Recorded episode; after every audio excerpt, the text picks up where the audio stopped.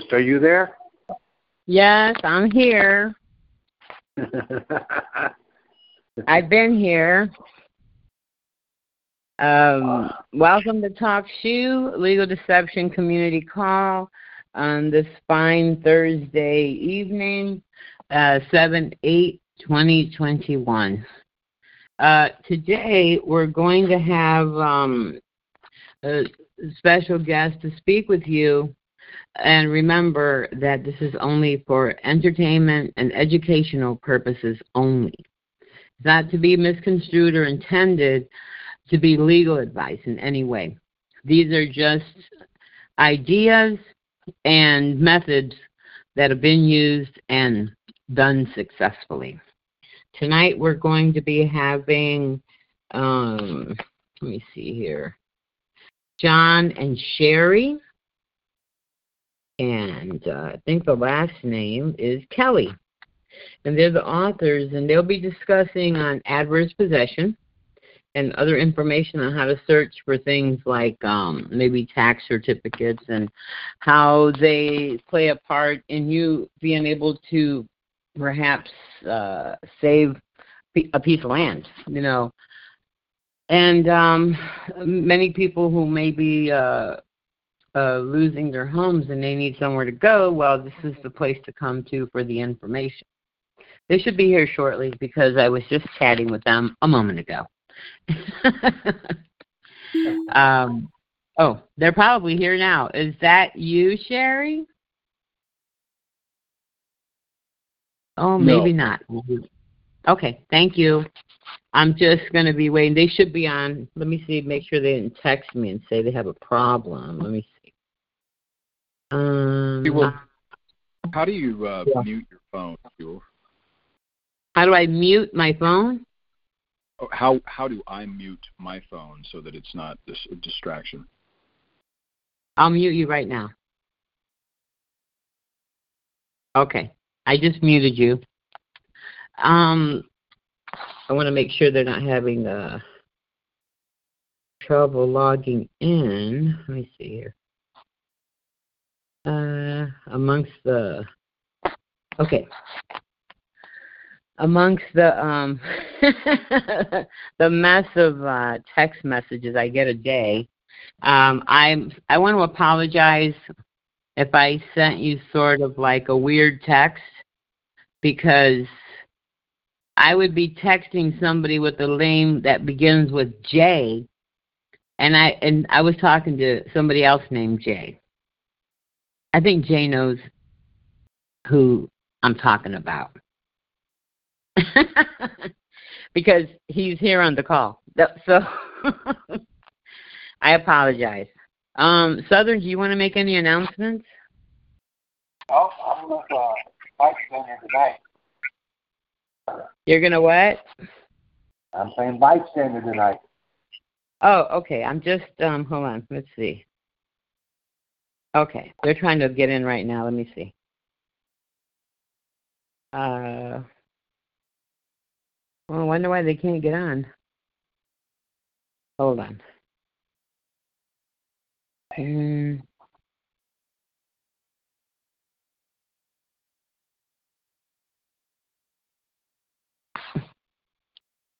Okay. Sorry about that. There's just a slight delay that they're having trouble getting into the, I guess, into our program here.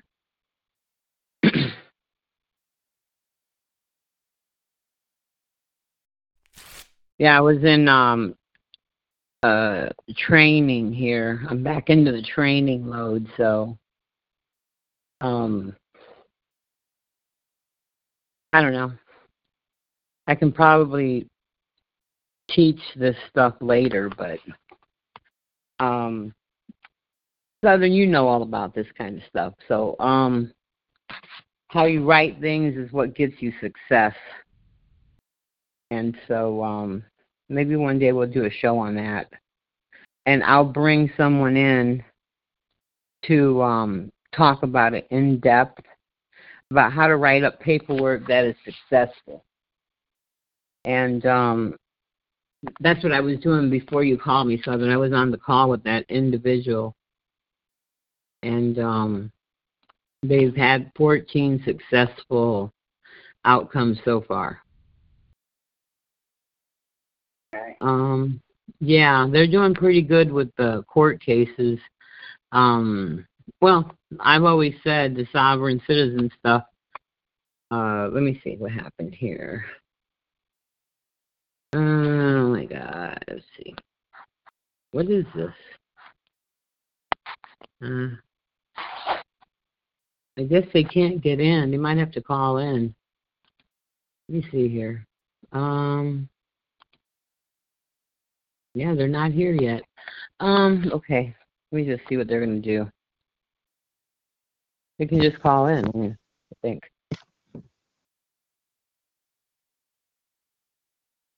Let me ask them if they want me to call them.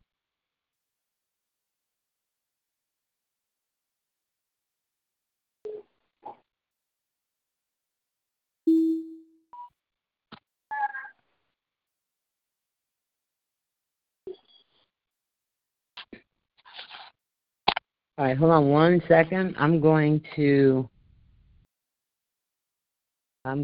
call them probably.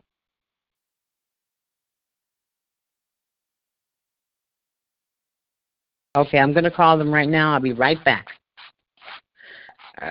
Gee. All right, sorry about that.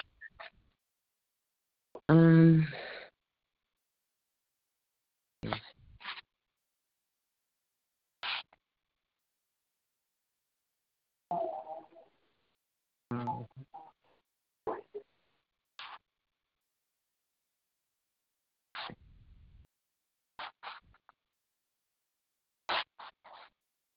mean, if you're paying attention to that. But Nancy Pelosi's commission on the so-called insurrection of January 6th. Anybody following that?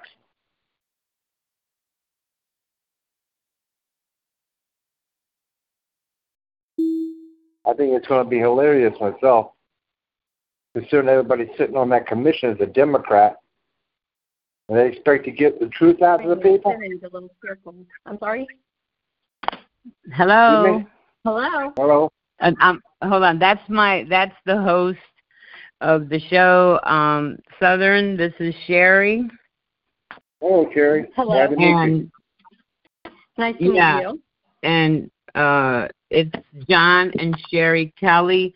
And tonight they're going to be talking about a little bit about adverse possession and how it works, more or less. And like I said, it should not be construed as legal advice. It's just to teach you a little bit about this stuff. And they also have a book, and I put it on legal deception. And you can go to the website, and if you want to buy the book, she writes it in detail. And she's going to be updating that book to add some other items to it of interest. So with that, Sherry and John, you can start off. And nice. I want to thank you for being on the call. Well, thank you for inviting us. Yeah. Okay. So you want to tell them a little bit about the book that you've written and how you gathered up all this information. Okay.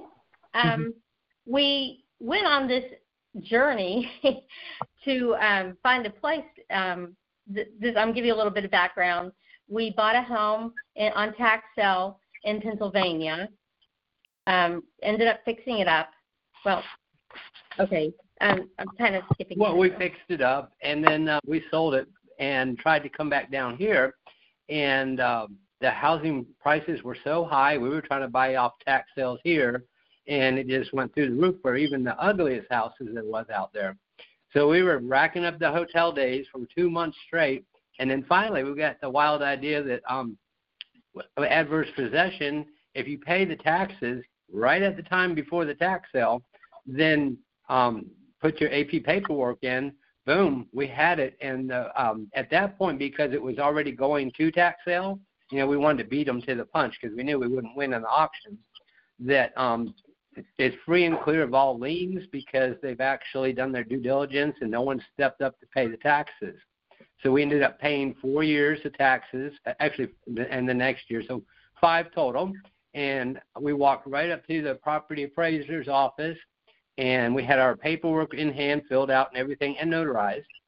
And I told them, I was like, we just paid 5 years of taxes on this home, and we're filing adverse possession.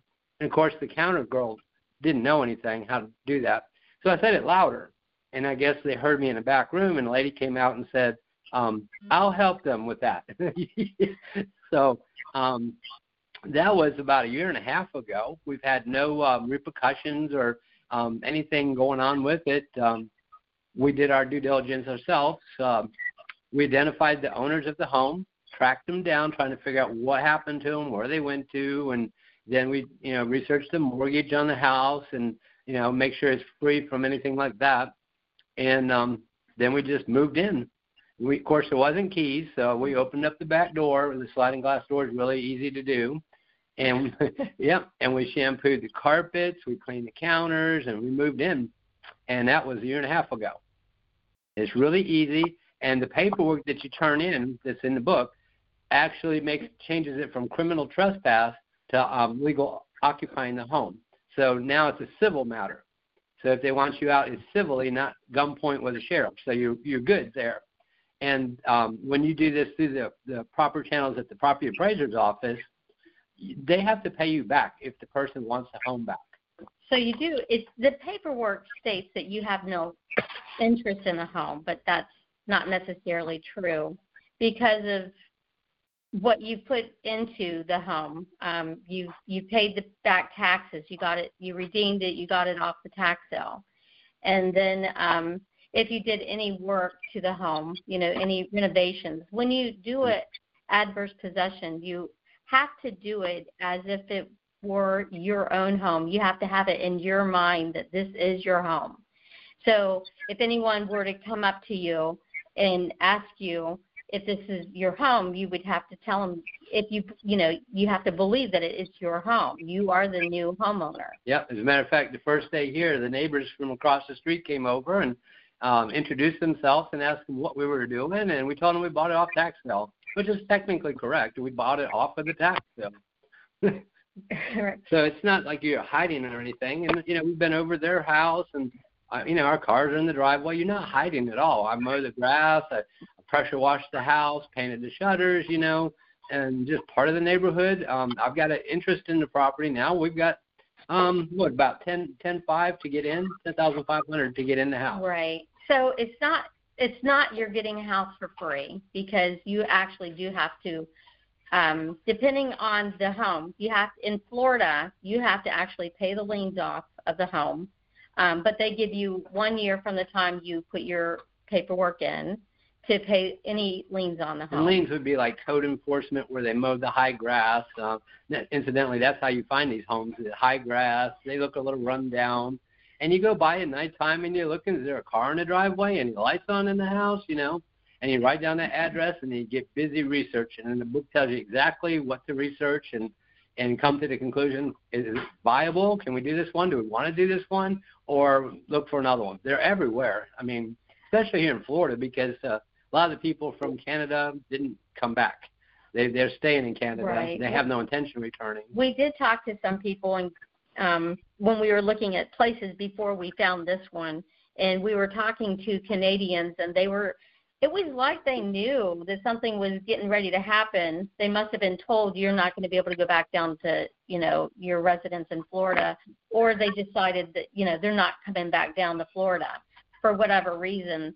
But that's we kind of didn't understand why they weren't going to come back the following year, but then COVID happened. So and there's been some deaths, and the houses just sit. No grandchildren, no children that want the houses. They don't want to come back down from up north to get a Florida house. I don't know why, but we found a house just the other day. We were going to do something else, and it was like, whoa, look at that one. Right. We're helping my son with his friend is looking for a home, and we found one. It's getting ready to go up on tax sale. There's like $10,280 to get it redeemed, to take it off the tax sale. We talked to some of the people around the area because we went to go look at it. They said that the people left 4 years ago and just never came back. They just abandoned everything.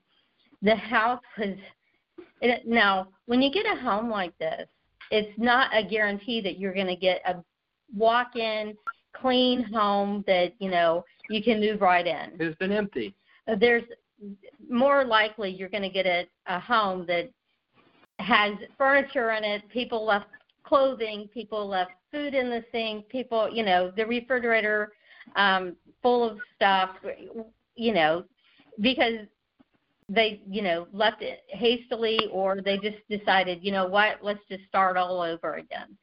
So you may have to do some cleanup to these types of homes. Like the one we just mentioned, we didn't even could tell that there was a swimming pool in the backyard because of the overgrowth. All those little trees shooting up everywhere, and they're like, oh, my gosh, there's a pool back there.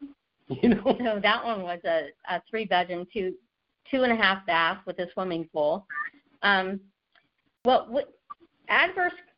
possession, there's some requirements that have to be met in order to do an adverse possession. You have to be in possession of the home. You have to take actual possession. Yeah, live in it. Be open and visible to people. So your neighbors, you can't just kind of like try to sneak in at midnight so your neighbors don't know you're living there. You have to be notorious, and you have to be hostile to the rights of the owner. Hostile in this case doesn't mean that you have to hate them or whatever. It means that you have to take possession of the home without their consent. That would be, if you got their consent, then the adverse possession would not work. Yeah, because it changes it. It's not adverse possession anymore. So we know where the homeowners of our home are. They're in a nursing home, 92 years old. I don't expect them to fight for the house. So, you know, if you do your due diligence and find out who owned it and then start looking online for their family and, you know, just kind of scope it out, you can get a house, you know, for around $10,000, 4 years, $10,000. If you're looking at a bigger house, roughly. It's more. Yeah, it depends. I wouldn't indulge in getting a home that too much of a home for you to afford. If the taxes are, you know, $15,000 a year, and you know that you're not going to be able to come up with $15,000 a year, then I wouldn't seek out that type of home. Seek out that kind of homes that you're able to afford and know that you will be able to pay the taxes on. When you do this, it may sound like a lot, you know, but you're looking at homes that or you're looking at you don't have any tax, you don't have any rent or mortgage or any payments on the home, so you can always take your amounts that you would normally pay, say $1,500 or on rent or mortgage, and apply that to the liens if there's any liens on the home, or just save it up for your next tax year. But you have to be able to live in the home uninterrupted, not necessarily meaning that you have to be there 24/7. You can go away for the weekend or vacation. What would a normal owner be? If you're and I did read about this, that if you're normally a snowbird, then that would be considered a normal use of the home where you're there half the time. Just or in the winter. Half the year. But that would be a normal use of the home. I'm sure that they would prefer someone there year-round because it helps with the community, the neighborhood. Neighbors loved us moving in it. We've really made this house look nice, and that's the best way to, you know, just let it go through. You know, you have to be notorious, like they said, and you have to control the property, that, you know, what you're going to do. And in Florida, you have to cultivate. So I planted some plants. Looks pretty. So it was a win-win for everybody because the neighborhood got the house mixed up instead of tall grass and an empty house. And this is saving us a lot of money because the taxes is usually maybe $200 to $300 saving every month for the end of the year's tax. Right. That's all you have to pay. Right. You know, so there's no mortgage, there's no rent. Rent here for this type of house would be like $1,200 to maybe $1,500 a month. So we're saving a lot. A lot. Which is a good thing. It definitely is. I highly recommend to do it. I mean, if you're out there looking for a home and, you know, you're meeting the same dead ends that we had where it's like if it's reasonable, someone's already got an offer on it or, you know, it's just too hard to get into these homes. They move so fast here. Right. I know I talked to this one guy, and he was telling me that normally Florida in the summertime would be a dead time. It's not season. And right now, because all of the people that are converging and moving out of the other states and coming down to Florida, I'm sure in Texas and Tennessee and Arizona and North Carolina and New Mexico, these are all states that all these states are the states that these people from, like, say, New Jersey and New York and California, they're selling their homes out there. And their homes have such a high value that when they come to these southern estates, their value is so much less than what they just received from the sale of their home. So they can pay cash. And he was saying that these people were having their wives sit on the computer all day looking at Zillow, and as soon as one popped up, they were out looking at the house.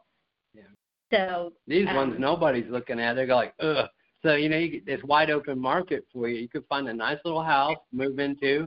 You know, that's besides the down payment you'd put into a house anyways, and that's one-time fee to pay the taxes on it. And, like, some of them do have, like, high grass fines and stuff. You can pay that over the time because you don't pay rent. So it's really a good thing. And Florida's not the only place you can do this. We live here, so we did it for here. But each state has their own time frame. Yeah. Like Florida is 7 years. You have to AP a home for 7 years, and then you can apply for a quiet title if you choose to receive a title or a deed. But that's if you choose to live there and not sell the home, then it's not necessary that you do that because the county already has your paperwork in, so they know that you've been there since the time that you wrote on the paperwork. After 7 years, we'll have this house, and we could go do another one after that. You know, it's one per customer kind of thing, but, you know, now after this one will be done, we only got 5.5 years left now. So, I mean, it goes fast. And then you could go do another house. Right. You could actually do it. 5 years goes in a flash. Right, it does. Yeah. Especially nowadays, it seems like time is, I mean, it's already July. Half the year's already over. Yeah. It's crazy. But it also moves fast doing this, too, because we paid the taxes, seen the property appraiser, called the power company, had the power turned on, and came into the house and cleaned it up and moved right in. We were in there within a couple of days. Now, there may be some requirements in the county that we're in order for us to get the, because the property tax includes the disposal of trash, the garbage disposal. They required us to send in a copy of the AP because normally that would go to be billed to the actual homeowner. And that copy is the one that's signed by the property appraiser. You just send them a copy of that. So there's what is AP? Adverse possession form. We just call it AP. Okay. There's other states that, I mean, it can go as high as almost 30 years, 25, 30 years on different states that, you know, so you'd want to look up the requirement for your state on how long you would have to do an AP for. Yeah. And some of them you just do an affidavit and you turn it into the clerk of court, letting them know that you're adversely possessing a home, and that's all. Whereas Florida has their own form, and they got a new form out. I don't recommend that one. That form, they dropped the notary on it. And once they drop the notary, I feel like that form is just a notice, and it doesn't have any value. It's a worthless piece of paper in a courtroom. But the old form that they had was one that has the notary on it, the signature, and because the notary is an officer of the state, that officer has the power to convey property. So that would be definitely something that you would want, is to have a notary sign. Can they sign over? Like, you can create a notarial certificate and staple it to the back of your... Oh, no, the form we have actually in the book shows the new form and the old form. And anybody that, you know, wants them, those forms, they're in there.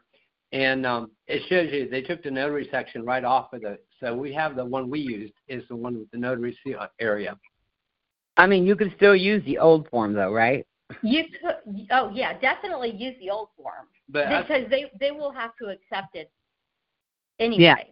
Yeah. Right. But some notaries have where they can just stamp the whole lines in there and everything, and then they fill it in. So if you found one like that, you could even use a new form with blank area, and they just, you know, or you can draw it in. It doesn't matter. Right. But the weight of the seal is very important. I was going to say, when you're doing this, in the book, right, the ideas that are given is based on the state of Florida, but the tips and things that you give, would it be very helpful to help people find the rules and regulations to doing it in their state, like keywords and things? Exactly, the terminology. And you can see the work study that's in the book. It tells you how to, you know, look for these things and what sites you go to. So you just have to find it the same site in the same a different state. And they're pretty easy to find. Once you know what you're looking for, you'll find it. And then, fortunately, in Florida, we have wide open electronic records, so we can check a lot more than some states can. Right. Some states you have to get, some counties, even in Florida, in some counties you actually have to go to the county to see what homes or what properties are available. So, do they not announce those things in the newspaper though? They do. Okay, what they do is there's what's called a tax certificate. Yeah. They do announce that there's going to be a tax deed auction in the papers, but how Florida does it, and I'm not sure how other states do it, every state has a different way of, you know, doing their tax deed sales. Some of them may require that if they miss one half payment, like Pennsylvania, if they miss a half year payment, then it automatically goes up for tax auction at the end of the year. Yeah, and here in Florida, 4 years, and then they put it up for sale and actually auction the house off. Right. They have what's called tax certificate sales, and they do it once a year here in Florida. Okay. And the tax certificate sales, there's a website, and I have it in the book. There's a website you can go to that will give you the information on, you know, how many back years of delinquent taxes they have, what the face value of it. Now, the tax certificate already sold out, but it's not that you're wanting to buy a tax certificate because you don't have any interest in the home. At that point, if you buy a tax certificate, you're more like a bank lending money to the county to pay off the delinquent tax. And what the state does is they require that the person who's buying a tax certificate bid on the interest rate. The highest it can go is 18%, but the lower the interest rate, that would be the person who would win that bid. So if you can get it to, like, you know, 0.25%, or, you know, 0.5%, or 1%, or 3%, 9%, they're going to go with the lowest bid. But when they put these up for tax auction, they're taking the full amount of all the different tax deeds and combining them, and that's their minimum bid price. Now, there's two types of adverse possession. We currently have without color of title. Right. Meaning we bought it before the tax sale, so they're not going to issue a tax deed. Now, if you buy it from the auction and pay a lot more, you're going to get it with color of title. Yeah. But you're still adverse possessing. And a lot of people don't realize that because the owner can come back within a year or I think it's 3 years. 3 years. 3 years in Florida. And claim the house back. Of course, they have to pay you back. Everywhere you go on this, you get paid back if the owner comes back. You already know. Okay. So you're not really losing anything. No. Right. The payments will come from the clerk of the court. If the owner walked in and made the payment, then we get the check, but we have to leave. Well, you haven't had any problems so far, right? No, not a one.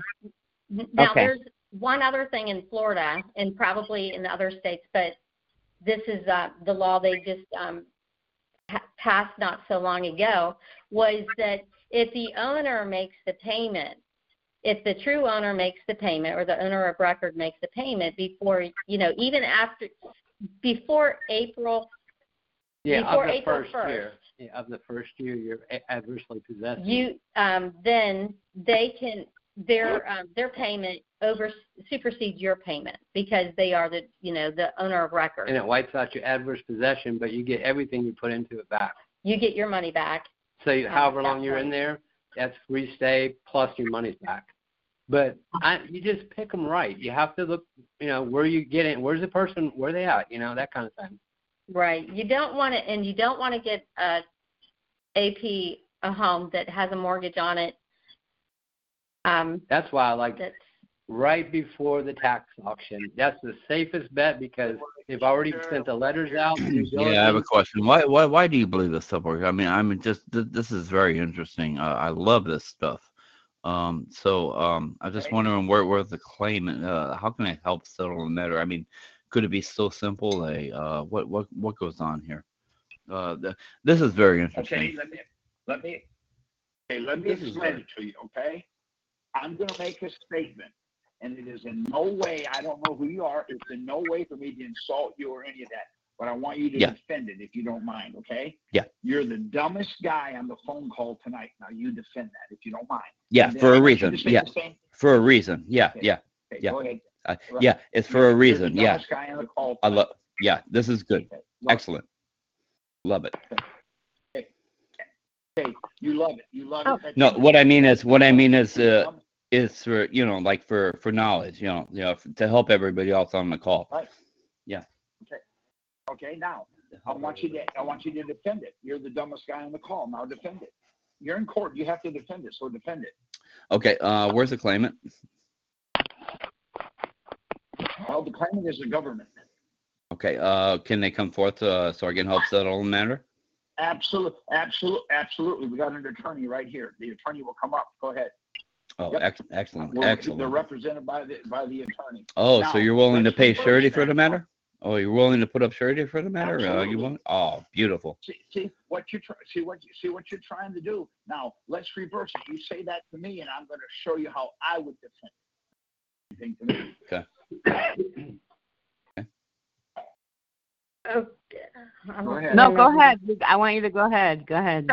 Okay. So, the thing about an AP, you don't have to be in a certain standing. You don't have to turn in your birth certificate. You don't have to redeem yourself. Anyone can do this. Hold on. Hey, Money Mike. It's your turn to ask the question, to make the statement of Carrie. You're the dumbest guy in the room. Go ahead, so I can show you how to answer it. Okay. He didn't answer. Apparently he can't. No. I was away for a second. I wasn't acquiescing. So basically, yes. I just want to know who the claimant is so I can help settle the matter. Wait. Okay. What you're doing. Wait a minute. He's gonna let him answer the question before you attack somebody. Let him answer, and he's gonna tell you how he would defend the matter. I want you to tell everybody that I'm the dumbest guy on here, and then I'll try to finish it. Tell them I'm the dumbest guy on here. I'm gonna show you how to answer it, so that you don't have to get into all that because they've heard that they're gonna break it off in you. All right. So everybody, I'm the dumbest guy on the phone call. All right. So let's say that I said that. So now what happens? Thank you. What proof do you have that I'm the dumbest? And then I shut my mouth. There we go. You made the accusation. I do not have to. I only have to defend. I do not have to prove. Yeah. So you're telling me, well, do you have a claim? I sure do. So I can for the next 2 hours. And they make claims, and then I'll say, what evidence do you have of that, or something like that, or yada yada. Yeah. Okay. Good point. Okay. All right. Then I would ask you, did you fill out a 1040? What's a 1040? Well, does anyone have any questions regarding that adverse possession? What do you mean by 1040? I do. I have a question. What is it? It's not being dumb. Okay, it's just it's like you got to play dumb. Like, if you all talk over each other, the answers never come out. Yeah. Take our time. Give it a moment. Let's see what the question is, because I know some of the people that have these homes in Florida, and I know someone here in Texas that, speaking to Sherry, she reminded me of our friend Dr. J, who has I don't know how many homes under the adverse possession.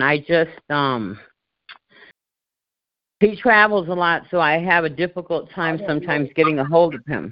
I don't do mortgages, and I don't do that. What I do is I show jurisdiction, and my specialty are taxes, property taxes, sales taxes. Why are we playing a recording of Carrie Zolman right now? I don't understand. Huh? A recording of what? Am I the only one hearing it? Could it be this is live? I don't understand. Mike, what are you talking about? Mike, I'm just okay. So I had a question on adverse possession. I'm still being. I'm the dumb guy here. What's going on? Okay, hold it. What is going on? What do you hear? Conference call or something? No, I'm just asking the question. No. I think somebody said they're hearing something. I'm hearing a Carrie Zolman. Right. Audio about somebody proving that they're the dumbest person in the room or something like that. Yeah, I'm hearing that as well. You have been muted by the mod. Okay, I don't hear it now. Oh, no? No, I don't hear it now. Okay. I should know what was going on. No, I don't know. I didn't hear anything. I guess some people... Okay, question on adverse possession? I'm sorry? Can I ask the question on adverse possession? Yes, you can. Okay, so say the true owners come back and they go to the county and they bring the tax record up to date and pay you off, and the county sends you a check for what you paid them. Like, how do you get paid back for, like, the roof repairs and the other repairs you put into the house? So what you do is you definitely want to keep all of your receipts, all of the work that you put into the house. They would actually have to take you to court. So then that's when you would countersue for all of the expenses that you put in. You mow the lawn. You know, what you would want to do is make sure that you put probably in a spreadsheet would be the best, and charge what your normal rate for the area would be. So you wouldn't put $10,000 to mow the grass each time. You know, that's unreasonable. But $35 or $50, whatever your area, you know, is reasonable or what it does, then charge what the area's average is. And then each time you do it, like you painted the walls, you put new carpet in, you know, updated the kitchen, whatever it is, keep all your receipts. This shows proof that you've been taking care of, you know, the home as if it were your own. And then the judge will see that, you know, you've been keeping all of your receipts intact and will most likely find in your favor because you're the one who's been keeping up the home. I have a good question for you. What if, you're going to lose your home, okay? and you're going to go under foreclosure and stuff, and then is that what they call the tax sales when they foreclose on you? No, that's, if it's a mortgage, then, you know, that would be a mortgage foreclosure. But if it's where it's delinquent in taxes, then it would be a tax foreclosure or just a tax deed sell. Okay.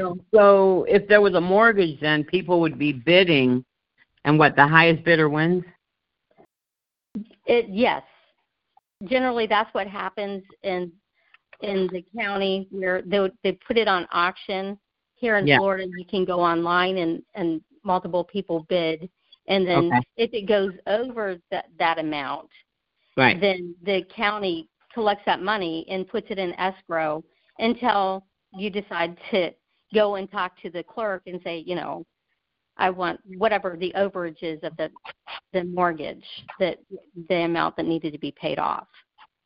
But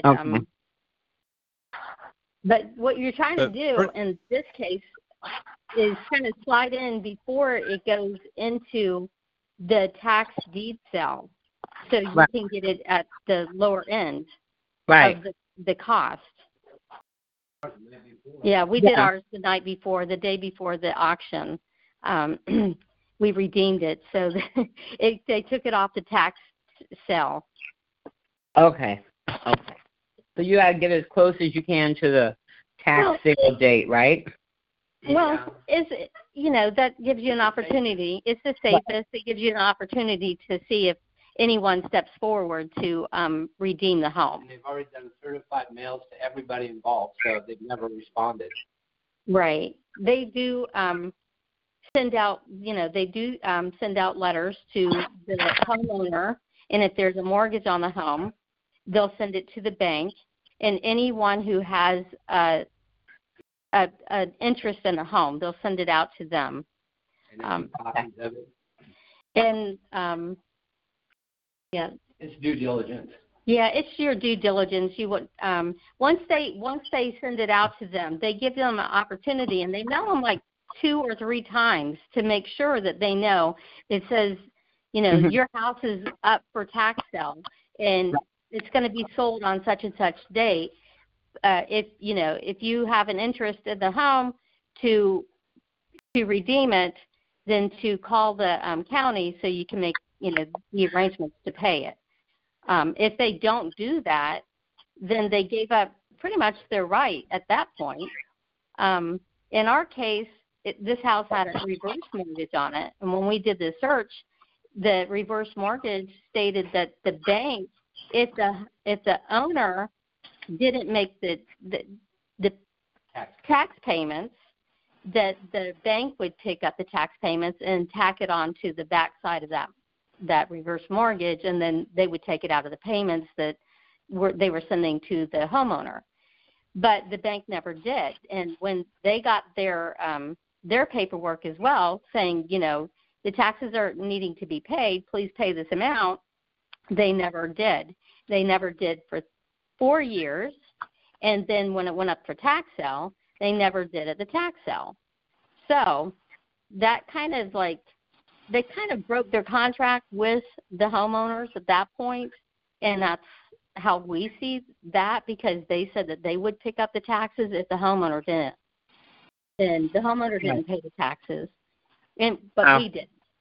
So it kind of gives you a better standing when it goes to the tax, right on the tax sell. You can't pay you to go in. I know the guy that I was telling you about from Texas. Yes. Well, he also does this in California. That's why it's hard for me to get a hold of him. Okay. But he was telling me he had to rush to California because he had an adverse possession home, right? Okay. And I guess they had to go to court because the owners came back and they wanted the house. So he prepared this lady that was living there and said that, you take all the receipts now. And I think they photocopied all the receipts that they spent on the house. Right. And I think they did some kind of counterclaim to say, okay, you know what? You got to pay us for all the things that we did, and we need 30 days to move or something like that. Right, and that's only fair, you know. I mean, if the people have been gone for, 4 years, and then, right.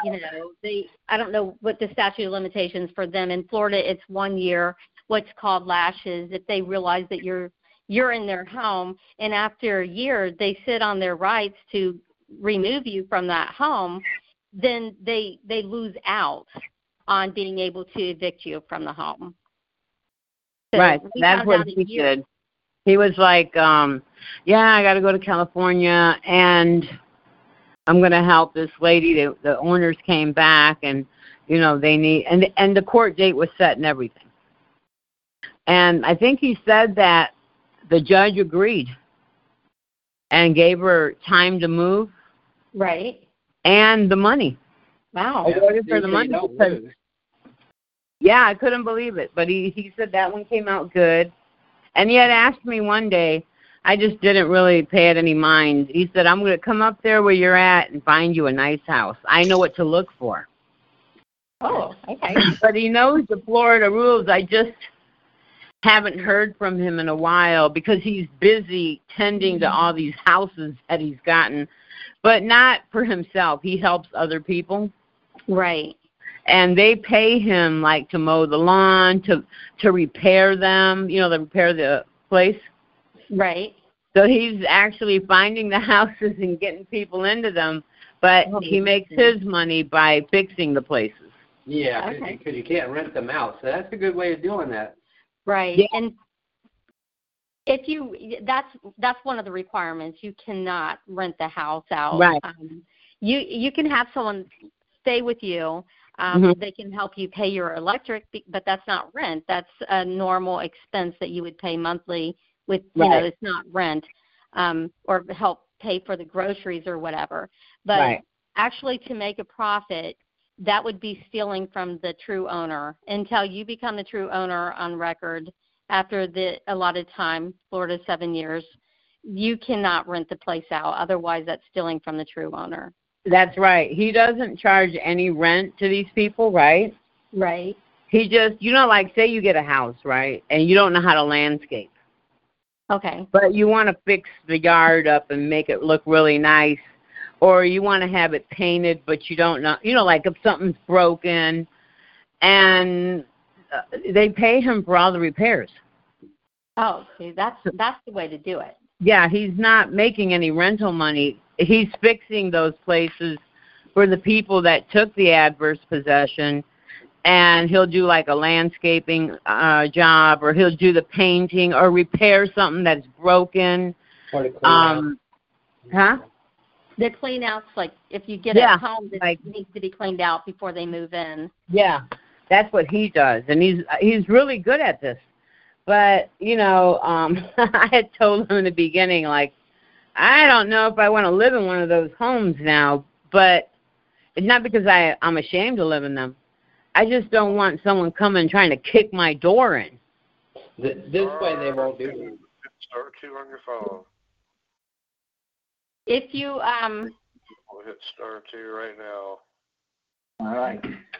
Okay.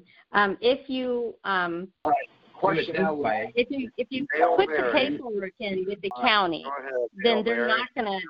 I mean, somebody has to mute themselves out because we can hear overlap. If you put the paperwork in to the county, the county is aware that you're there. In this case, here in Florida, they told us that they had their under the obligation to tell the sheriff that we are adversely possessing a home. In some cases, the sheriff may come out to see, how you're keeping up the house or, whatever. But they didn't. They probably drove by when we first came here. But for the most part, it wouldn't be that way. They would have to do it legally, go through the courts. They would have to do a quiet title for ejectment, and then they could eject you after they do a quiet title to get the and see, you could actually talk to them at that point. If they're trying to get you out, you can say, hey, okay, so this is what happens. You know, we pay the taxes for 4 years, 7 years, 5 years, 6 years, whatever it is. We've right. Improved your home. This is our, you know, what we have in receipts. If you want me to do a quick claim back to you so the title is no longer clouded, you know, this is what you need to pay me.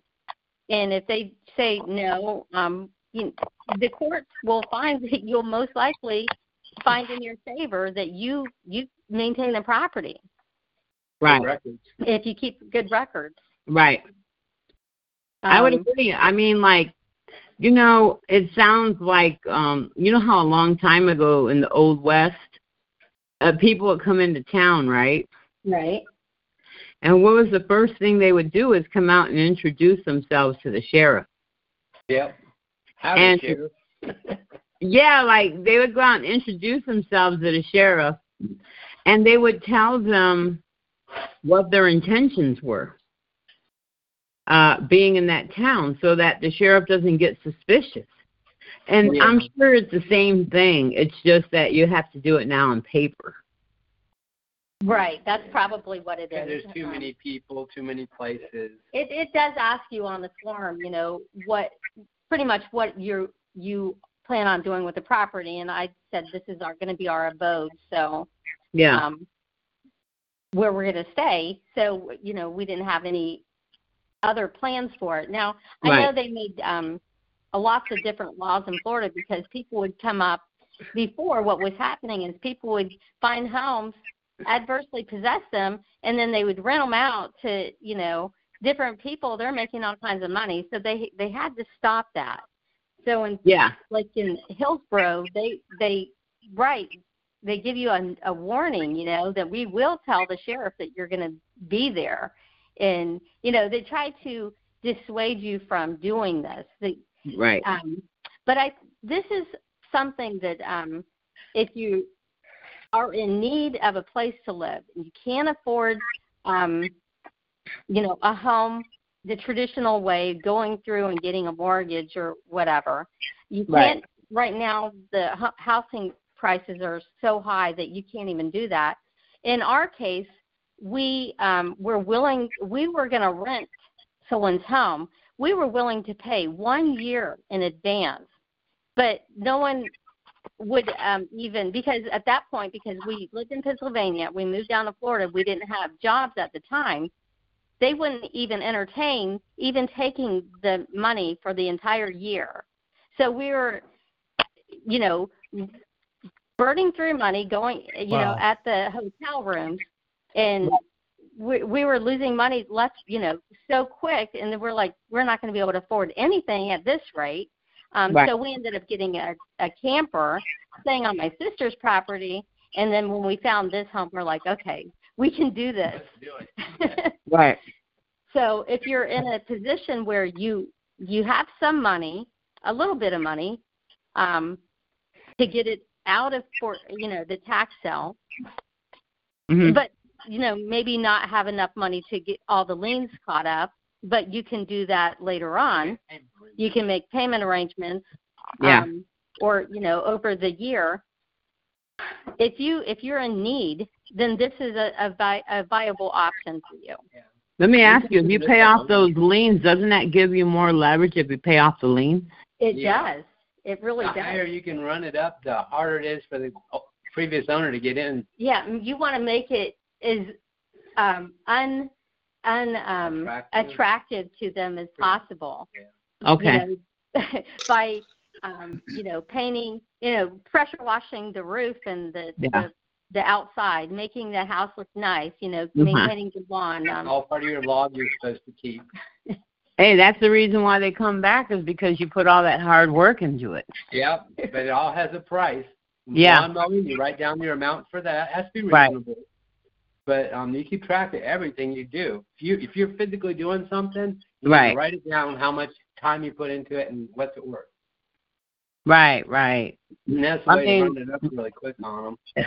Yeah, and I don't see why. I mean, I understand that they're the owners, but, you know, the county should always be, I'm not going to say always be in your favor if they pay off the tax, right, and they pay you for your services, but I mean, you did maintain the home, and you know what? They have to collect those taxes. Exactly. Somehow or some way. I don't know who they pay those taxes to, but, you know, they need that. That's why they have those liens where they're cutting the grass themselves, probably paying for fumigation, because, remember, these houses later on start collecting rats and stuff. Right, if they're just sitting there, yeah. I'm laughing because I was looking at a house the other day that I bid on it. And I really like this house, and I'm still kind of burned up that somebody else overbid me. But, you know, I noticed, I was looking across the street, and I was like, you know, I'm looking at this house here. I bet you all there's a lot of rats in there. Like, all I saw were abandoned, you know, like everything was thrown out, you know, like for the, like, trash that was thrown out. It looked like the garage was used to do mechanics. Oh, okay. And it was just like what you said. The grass was so high. See, but I didn't really. That's probably one of the homes that you could probably, if you did some research, you could probably adverse possess that. I don't want it because, you know what, I would be always living across the street from the one that I really wanted. Right. I mean, every time I get up and I'm sick. And then when you turn the right-hand corner of that neighborhood, that's the other house that I was going to buy and I didn't get. So I don't want to look at those two houses every time I drive by. That's understandable. Yeah. Now, some of the houses, you see, won't have high grass. But they're kind of a hidden one because the flower beds are overgrown, and somebody was mowing the grass for them. And it turned out this house that we got had no code enforcement liens because one of the neighbors liked the man that lived here before, and he mowed the grass, but he never weeded the flower beds. So that's another thing to look for because they were like 3 feet high of grass in the flower beds, which doesn't give you a code violation. But the grass is weird. Yeah, I just thought about that when you were describing the houses. I'm like, I was saying, oh, my God, that's hideous. And we would live across the street from that? You know? Yeah. The neighbors across the street from us are so very happy with us. Right. Oh, my. Yeah, I mean, if you abandon your place, I mean, I can understand where you want to stand your ground because – You're even though you're taking possession of a home, but it's better than nobody being in there, and it's an eyesore for the rest of the neighborhood. And I think it even brings down the value. It does. It does bring down the value for the other homeowners. Right. So they would rather have probably you inside the home, taking care of the home and maintaining it, and it's in a decent presentation. And it's safe. And it's safe. For the neighborhood, because there's going to be less crime. Generally, if you go in, less crime, versus, abandoned homes, kids go in and vandalize them, and that brings down the value of the homes.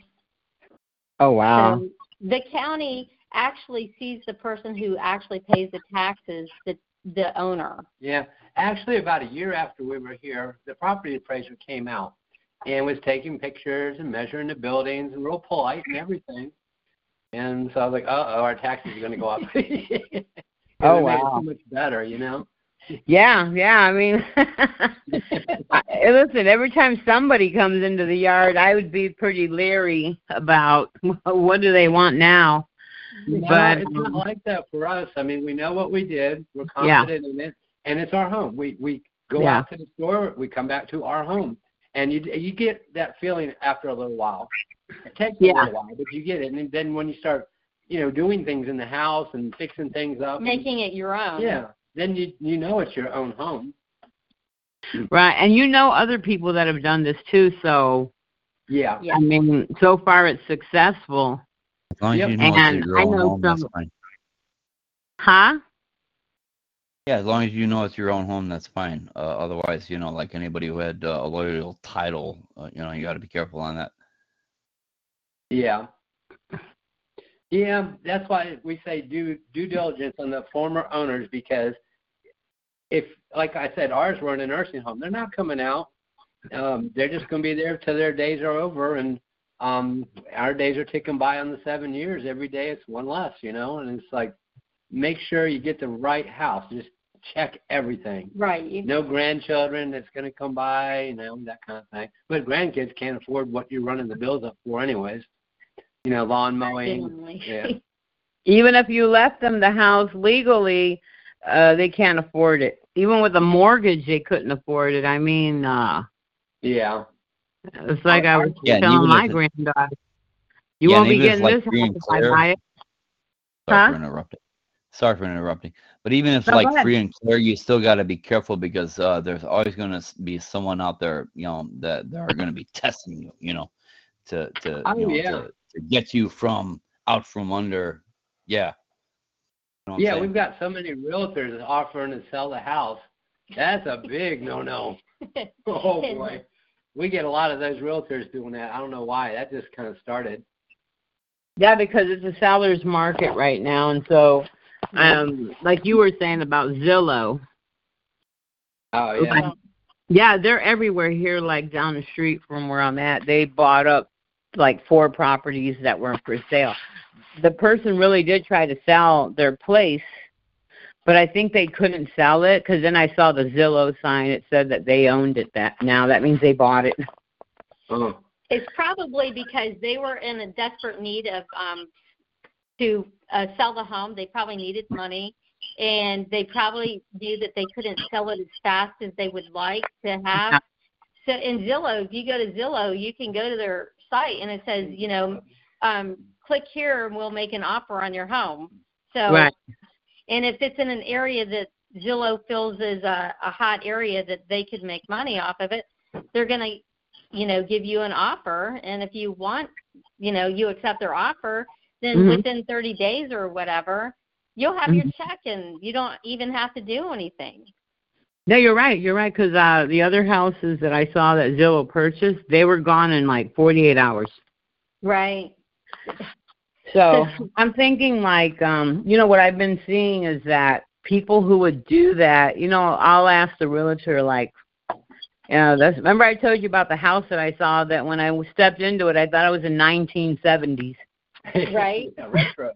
Yeah, outside, I'm telling you, it was beautiful. But when I went inside, I stepped back in time, and everything, even the refrigerator and the stove and everything, it was all from the 70s. Jeez. And it wasn't new. Things like they used to. Yeah, I was going to say, but I knew it wasn't new because it looked like it was about 70 or something years old. But, yeah, and so what I'm noticing, too, is, like, people, you know, like when they get older, they get to a point where they can't do the upkeep anymore. Right. Yeah. Or they can't do the, you know, or they get senile or something, and they end up going to the nursing home, and they have to abandon because they don't have any family. Right. Yeah. And those are the ones that you want to look at. Oh, I've asked. You know, I told you about that house. I questioned, like, why are they selling this home? And they were, you know, telling me that, yeah, the sellers are very elderly, and they just couldn't keep up with the place anymore. Yeah, it was maybe they're on Social Security only, maybe, and they can't. That was just, you know, they didn't want to have no, you know, like you don't want to just live off of Social Security. You might want to live in a nice retirement community, but you know that's costly. Right. So they sell their home. Do a couple of these adverse possessions, and you'd be set fine for retirement. Yeah. You know? Yeah, it only takes, 14 years? Yeah, 14 years. Try to get that out of the savings account because this house here is It just went up, the value. When we got into it, it's only a 2-bedroom, but when we got into it, it was like $150,000. And then just this past month, it said it went up to $17,000. Right now?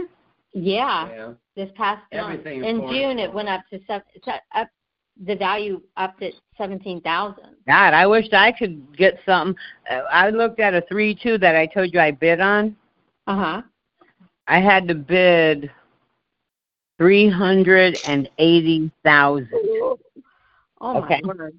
Yeah, so don't. I don't even want to talk about it. I'm like sitting here like, oh, God, I got to give these people this much money. Like, you know, it's like giving them a gift. Yeah, it is. Because I was like, they kept saying, what do you want to bid? I'll bid $10,000 over. What? No, that ain't going to cut it for this neighborhood. And I said, 20? Nope. I said, listen, my highest going over is $25,000. That's it. I'm not going any further. I told him I got to do like $30,000 worth of work. Right. So, and generally, that's usually what happens. Yeah, and you know what? The house, I know for a fact that it wouldn't appraise at that value because the interior, I mean, the house had good bones. Let me not, there was no holes in the walls or anything like that. It was just, and the carpets needed to be shampooed, the walls needed to be painted, right? Mm-hmm. Yeah, and you know, updating it. Even with my little $25,000 over, that would have brought to $380,000. I didn't win the bid. That means somebody must have came in and bid $400,000. I can see that happening. There was a house right down the street, right over here. Oh yeah. Anyway, it's on a canal. They wanted $280,000. They wanted $280,000 for the house on the canal. Yeah. And when we seen it, it said that it was sold, and it was sold for $380,000. So that means they had a bidding war, and it went up $100,000. Well, I tell you what, I'm out of the ball game for like the next 3 weeks. And I tell you, you will find things out about yourself that you didn't even know. We had some erroneous charges on our credit that they didn't show when they ran it before, but it showed now. And we called them up, and we were saying, you know, you have this on here, and this on here, right? Right. No, we don't know anything about those. It's not it's not according to our records. I said, well, then you need to remove it from the credit bureau. Right. No, we're not going to do that. You're going to have to write, like, they want us to do a fraud report. Oh. And I said, okay, so how long is that going to take? 30 to 60 days. I was so angry because I already put every dollar. I was starting to put money into the house for the bid. Right. That I won. And I had to retract it because they would not do it, even though they admitted that it was erroneous. Oh, man. So I was so, I mean, I'm back to square one again, but, you know, I was like telling Southern, you know, this is very exhausting to look for a home. Oh, we know all about that. Yeah. We were bidding on homes with holes in the roof and collapsed porches. This one ought to be cheap. Nope. Nope. Went up to like $80,000. I was about to say, that's what we think. These Californians are coming over here, right? Uh-huh. And with lots of equity money, and they're just jacking up the prices on these homes. Right, yeah. Because they can afford it. And I'm saying, no, I know this. I'm over here doing the comps around the neighborhood. I was like, no way. I'm not going to bid over that because I know this house will not appraise at that value. Yeah. So I said, if they want to spend $300,000 or $400,000 for a home, so be it. I'm not going to do it because I'm not going to, pay $3,000 or $4,000 a month for a mortgage on a house that I would have to put like $30,000 in my own pocket money to repair it. Right. Yeah. I'm not young either, so I want to make something, you know, it has to be affordable. You know, when I get older, well, what am I going to do? I don't want to depend on having somebody in my family move in to help me pay the bills. Yeah, right. That's where this fits in perfectly. Right. I mean, I can't see a downside to it if you pick the right one. Right. Right. There's definitely don't want one that has a mortgage on it because they're considered a secondary or subordinate, and on the so they would be able to take it over unless you knew how to discharge someone else's mortgage. That would be the only way I would even think to do a foreclosure, but that would, I don't know if you're educated enough in that area. What was that term we used in Pennsylvania for discharging the previous owner's debt? Oh, the subrogation. Subrogation is an interesting term to look up. Yeah. There was a water bill that was due on the house that we got in Pennsylvania off the tax sale. And I told my wife, go down there and or whatever. We figured out subrogation is what we're going to use as a tool. So we brought the bill down. It was in her name, the previous owner. And we said, well, we're going to pay this, but you have to pay us back. And the subrogation is the term of that. Well, I said, if I pay this, because it was 7 years of delinquent water bills. Right. And I told her, you know, if I pay this, then you're going to have to subjugate this to me. And she's like, what does that mean? I said, you're going to have to pay me back. You're going to credit me for something. This isn't my bill. And, you know, if I pay it, then you have to give me credit for what I paid. Right. And she's like, wait, what is that? What is that word again? And I told her, and she's like, I need to call the county attorney. And I was like, okay. And she's like, I'm going to call you back when I get the answer from him. Okay. She calls me back a couple of days later and says, that bill is canceled. It's it's zeroed out. You don't have to worry about paying it. Oh, because they didn't want you to pay it. Yeah, because subjugation means if I pay it, you have to pay me back, so it kind of zeroes it out. Yeah. It'd be also because you also asked for what that word meant or something. What was that word or like when? Subrogation. Subrogation. Yeah. So she didn't understand what that word was, but the county attorney did. So, and when I used it, that's when she called me and said, you know, the county attorney told her that don't worry about it. You know, they canceled that that debt. Hey, they don't want you to pay for anything. They don't want anybody taking their land. Right. I mean, but you know what? I and it's a good thing. I mean, I don't see why the county doesn't look at it. Like, people are actually cleaning up their neighborhoods. Right. You know, they don't look at it that way. You know, you don't have a downside to it from the county. No. They just merely try to discourage you at the get-go. Right. After that, you know, and matter of fact, when she was finishing up the closure of the document and putting it in, she said, and the next thing you'll do, and it's like, yeah, in 7 years we'll do a quiet title. And she goes, oh, you know what you're doing. yeah. I mean, like, basically, and then later on, if you do that, you can sell it, right? Yeah. Right. You'll get day, next day after you get the title. They'll give you what happens is the title becomes clear, and it's like you took possession of it from the first day that you put the paperwork in, or that you took possession of the home. So 7 years later. So you become the owner, and that's the new title will show, or the new deed will show that you've been the owner for that amount of time. You know. Since the day that you put it in. You can call the realtor the next day.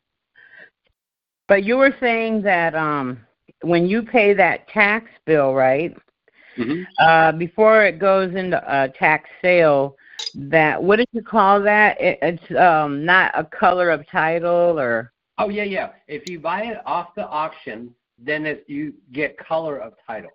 Okay. We bought it before auction, so we merely get adverse possession. But at the auction, it's adverse possession with color of title.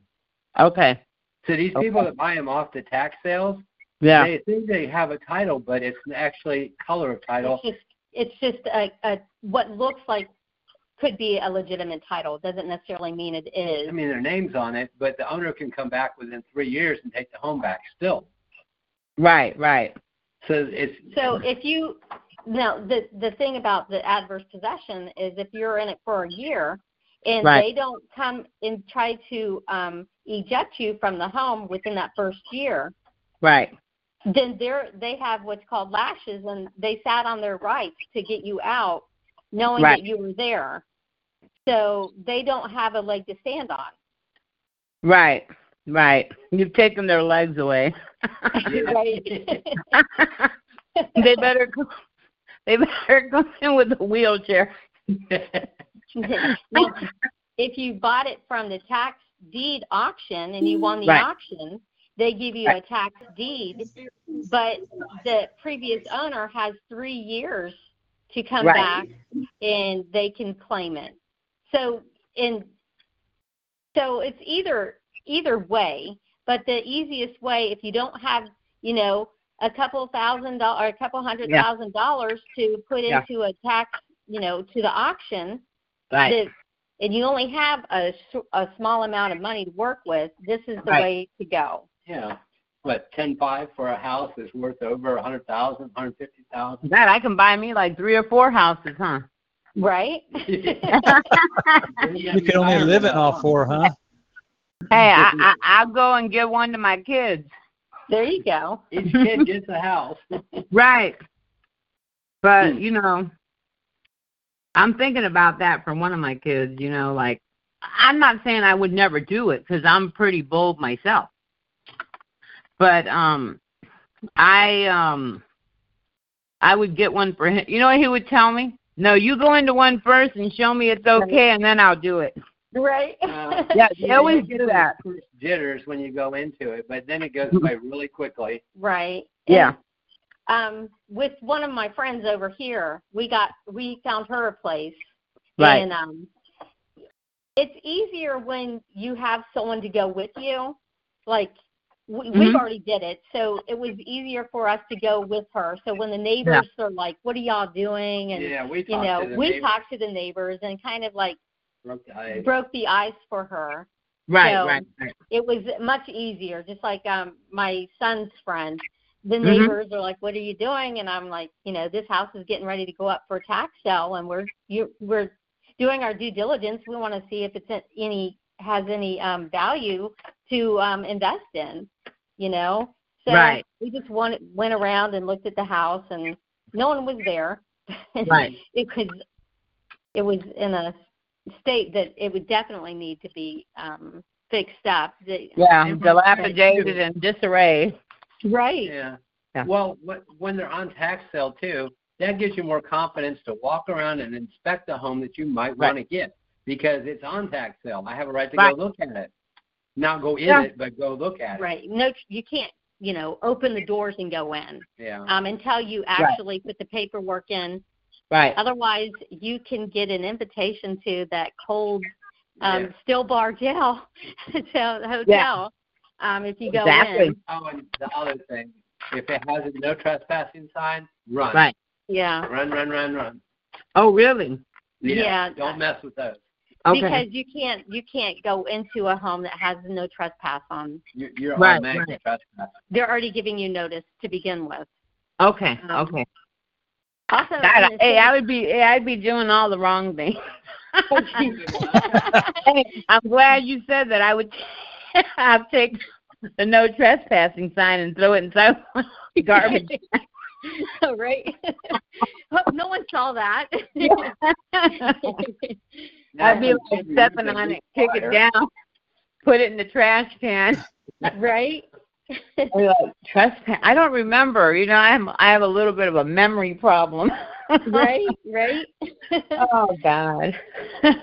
Hey, and I'll talk to the sheriff first over the phone. I got to see if he's nice or not, Oh, yeah, right? Yeah. See if he knows his actual duties. Yeah.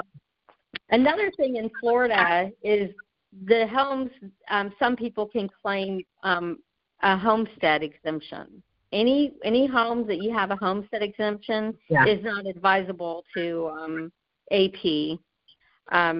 The homestead exemption gives the homeowner $50,000 off of the appraised value of the home. Right. So what happens is if you go into a home like that, you're going to be paying that $50,000 back per year plus the back taxes because they receive that off of their tax, off of their taxes. So you would have to pay that. So unless you have that extra money to pay for the exemption on the home, yeah, it would not be advisable to find a home that has a homestead exemption on it. Oh, yeah, the three things you can't do, like legal disability, insanity. What was the other one? Imprisonment. Yeah, you can't go find, Bubba went to prison, so let's take his out. Three things that, the three things that you want to look for that you can't really AP a home for is if there is someone that has a disability, meaning one of them would be infancy, anyone under the age of 18. Okay. Okay, so if someone owns the home or would own the home under the age of 18, and by the time they turn 18, then it becomes theirs, you couldn't AP that home. Another one would be if they're insane. If the person, if the doctors say that they're not of state of mind, you couldn't do an AP on their home. And also if someone is in jail or incarcerated. So the three I's, infancy, insanity, and the incarcerated. Right. Because they're under those disabilities, but if one of those disabilities were to be removed, then that's when the AP would kick in. Okay. So that wouldn't be advisable to find homes. So if you look at it in the newspaper, it was a home that we were looking at, and the person, he AP'd the home, okay? So he AP'd the home, but then, and he was there for 7 years. He put a new roof on. He put all new windows in. He put a new water line from the street to his house. I mean, he did a lot of updates. But then he killed some person. So now he's in jail, so his house sits. Oh, wow. But because he's in jail, that wouldn't be advisable to get I don't think that he's going to be getting out anytime soon. Right. So, but one question would be, can someone AP a home and give their rights to their time frame, say like in Florida is 7 years. If I stayed in a home for 4 years and decided, I don't really want to be here anymore, can I allow someone else to take over the rest of the time? The answer is yes, you can. It's called taxing. You could do a quit claim, right? You would do a quit claim to them, and then they would put their paperwork in along with the quit claim showing that, they're tacking on to your time frame. So then you could probably sell your before 7 years, right? To them. I'm sorry?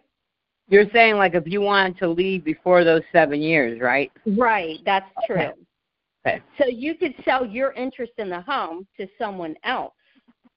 And they can pick up, so they only have 3 years left to finish paying off the 7 year ownership, the time frame. So it might be worth that to them to give you like $60,000 if that's what you have into it, or $100,000 or whatever, because they only have 3 more years, and then they can own the home outright for themselves. Exactly, and that's a pretty cheap price compared to $300,000. Right.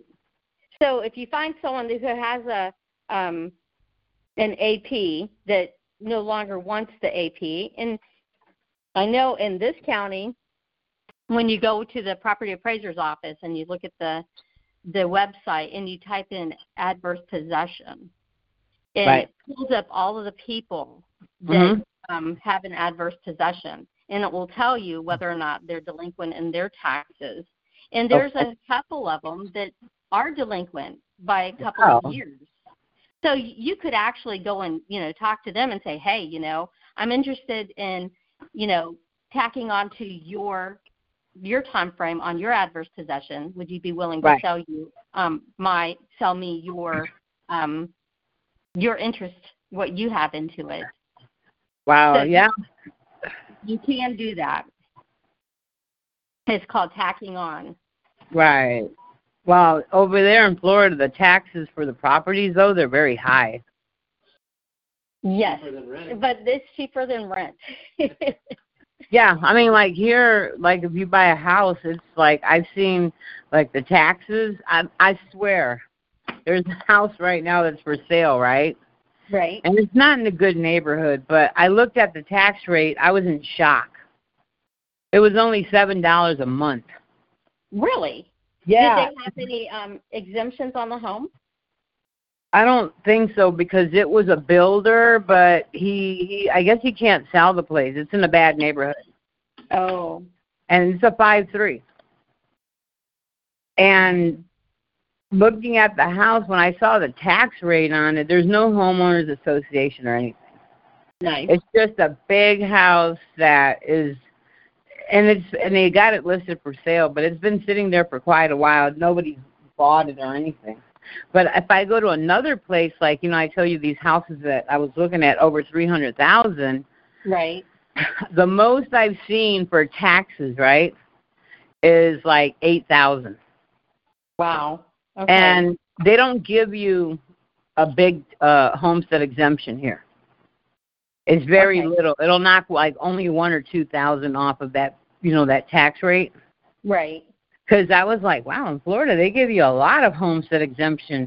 But this state, it's like I'm looking at it, and the most I've seen, like I said, for a $389,000 home, it was like about $8,000. So that actually is a really good tax rate. Yeah. And the lowest, like I said, the lowest was $7, and on average, I'll be seeing between $5,000 and $7,000. Wow. So I don't know about where you're at. Like, do they sell the? If you don't pay one year in taxes, do they automatically sell it on tax deed, or do you have to? Do they do tax certificates there, and they wait until? So many years, like Florida is 4 years worth of tax certificates. Mm-hmm. And then if the person who buys a certificate takes it to the court and petitions the court to foreclose because that loan wasn't paid off, then that's when they do the sale here. Right. I'm not sure, but maybe in the next call, if I can get my other friend that does it here, and they do it in California too. I'll find out if he wants to come on and talk about it because that's exactly, you know, what he does. But I know about the taxes here. I was told, I was like, the houses are really have a lower tax in Florida. But I was asking the realtor, well, you know, does this person have a homestead exemption? And they said, yeah, some of them do. And she said, but it's not much. They don't get that much taken off. It would be like $2,000. So the most it would be with that would be like $10,000 a year in taxes. Right. Divided by 12. Because you want to know what it's going to cost you monthly to set aside, I guess. Okay. It would be probably a little less than $1,000 a month. Wow.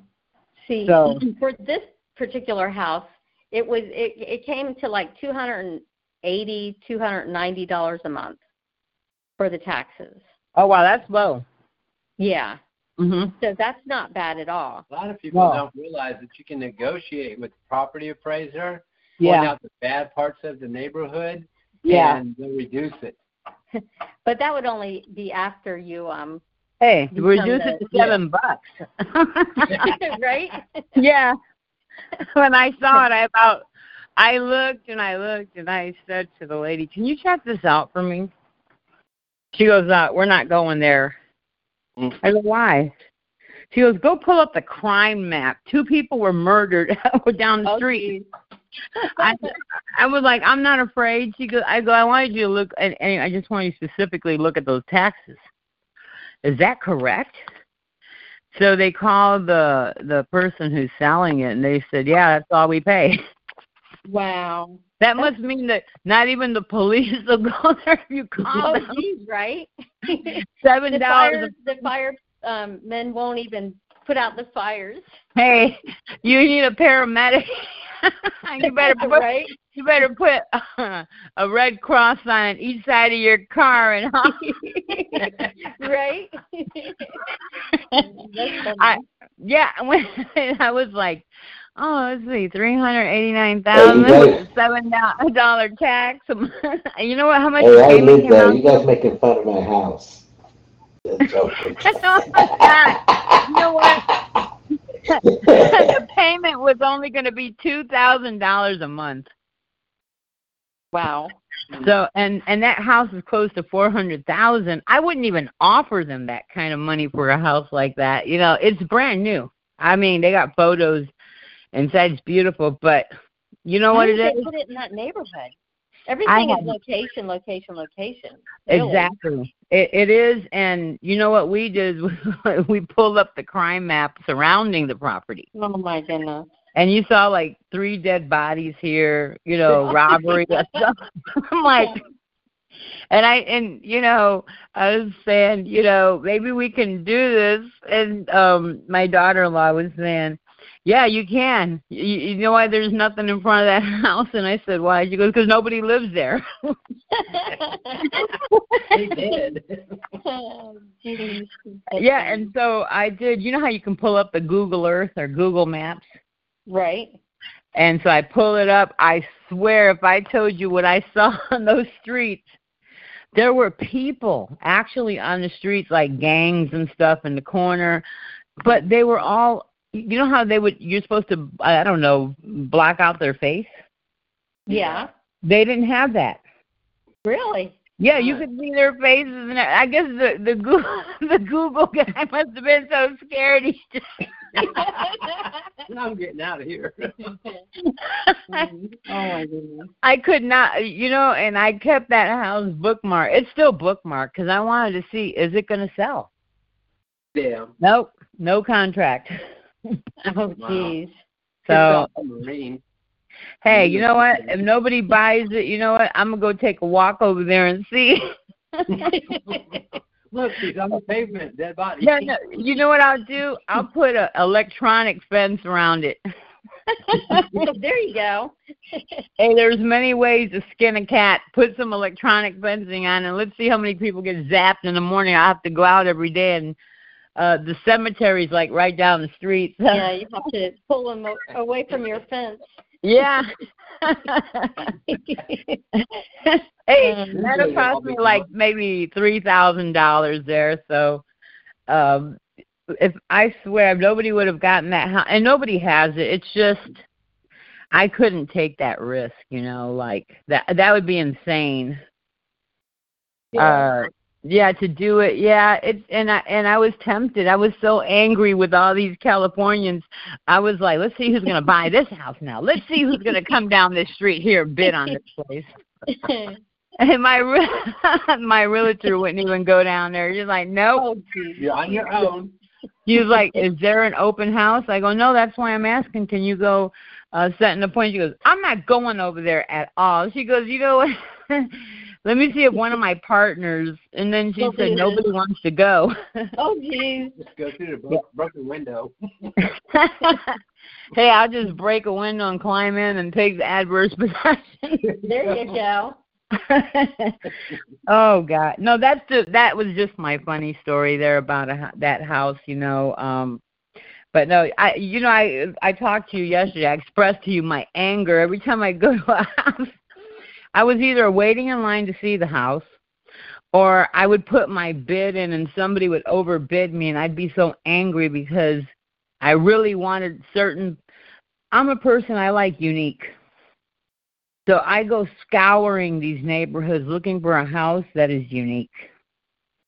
And usually you'll find that type of uniqueness with these old houses. The architecture is just so different from... Oh, we know all about that. Yeah, I'm looking like, wow, these houses all look like boxes. And I'll run into a house that is just beautiful. I mean, inside and out. I'd walk through it. I had this one house. You'd go in and you're entering. You know how you go into a house and there's a kitchen, dining room, and living room. Yeah. And I'm thinking, like, where are the bedrooms at? You know, and it's all glass. And they were saying you got to go down 2 levels. I mean, I was like, downstairs? Yeah, this is a 3-level house. But when you walk, you know, like when you pull in the driveway, you don't see that. You're seeing just the main floor. And so I put my bid into that place, and I had another home similar to that, but that one was above it was sitting on a hill. Mm-hmm. And that one too. Every part of the home had like. It would be sticking out like a tree house, and they called it a tree house. Wow. So I went to get that one too, and when I read the terms of the agreement for the loan on that house, I was like, you know what, I love this house, but I don't love it that much to where I'm not going to pay you $50,000 in 3 years just so that's like they'll buy it for you, but you got to pay them, you know, for the service, $50,000. Wow. So I was like, oh, no, that ain't going to happen. I went another way, and that didn't work because of those erroneous stuff on the credit report that the actual company said I wasn't even red flagged, but the government red flagged.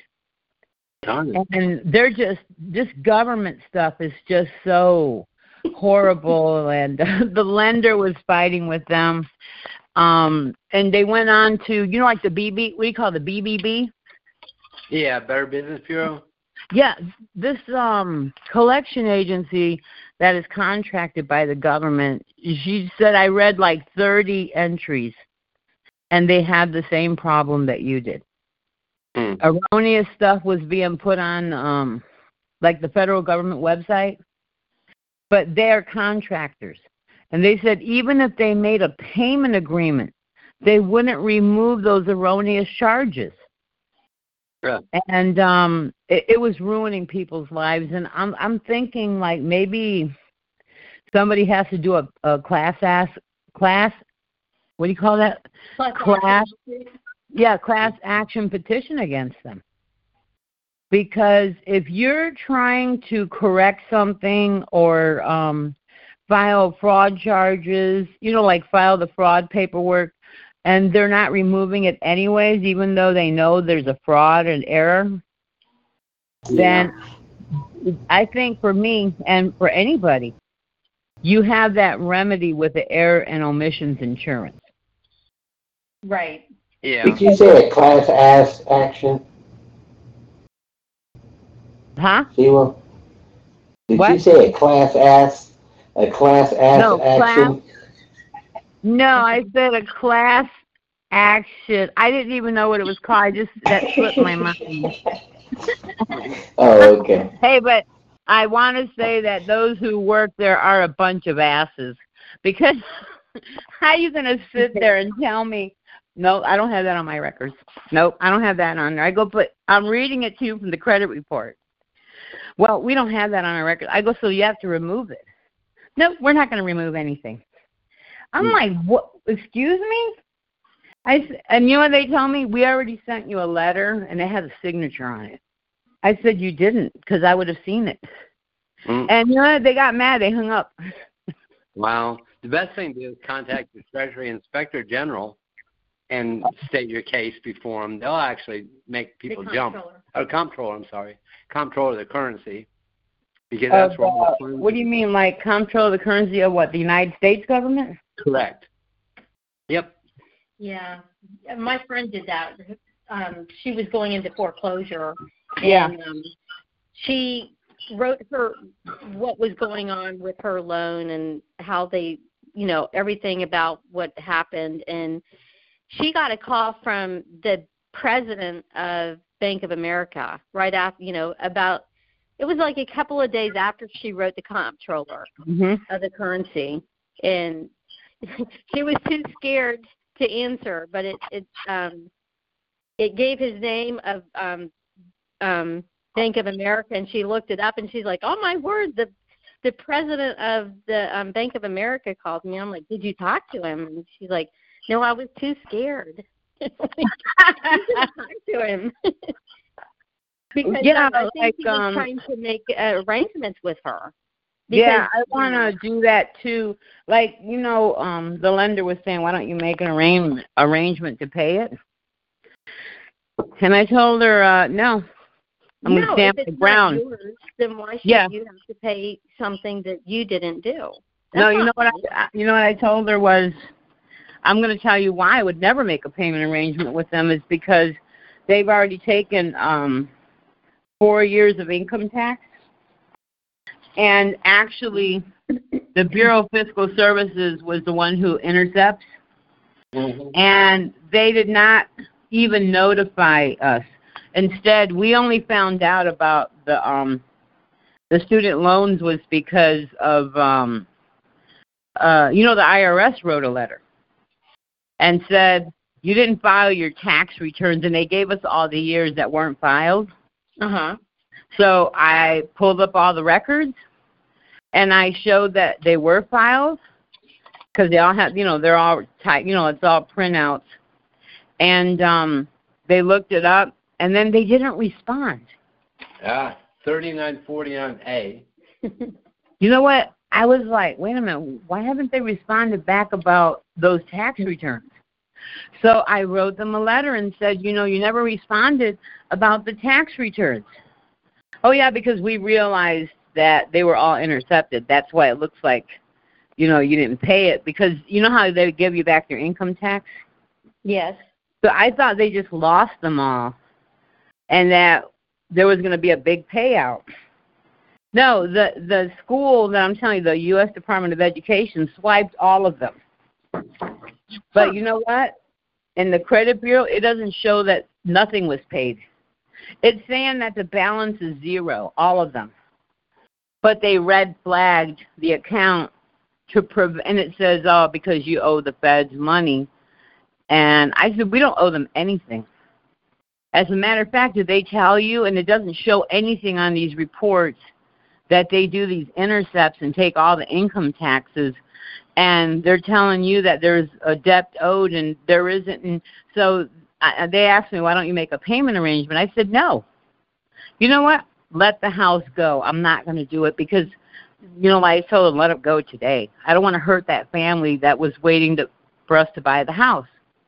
And so after that, the lender said, let me call. I want to see if that's true what you said so I can see if I can help you. And she said, I can't believe them. They admitted that those accounts, we don't have that account number. Oh, we don't have that account number either. We have some other numbers. And she said, then you're supposed to remove that from the credit report. Oh, we're not going to do that either. Mm. Yeah. So they won't remove the erroneous charges so that they can red flag you. That's so wrong. That's wrong. That is wrong. Yeah, so now we're going to really, my friend said he knows how to get rid of them. Oh, and that's even better then. Yeah, I talked to them about it today before the call, and they said that they're going to help me tomorrow write up something, and it's going to make it go away. And I said, well, let's see, because they weren't budging right now. They want me to do a fraud report, and I'm going to do it. I have the documents. They already sent it to me by email. Uh-huh. But I need to get mean. I'm a mean person when you mess with me and you're trying to destroy my finances and stuff, Yeah. Hey, like, why even work or do anything if somebody, the credit bureau is horrible. If you write down that something's erroneous, and I'm telling you that they're saying that these account numbers don't exist, that those are not the amounts that they have in their records, and you're not making them remove it? And you would think that they would, since it's erroneous. But I guess you can write the letter to them telling them that, you're you disagree with this this report that was put on, erroneously.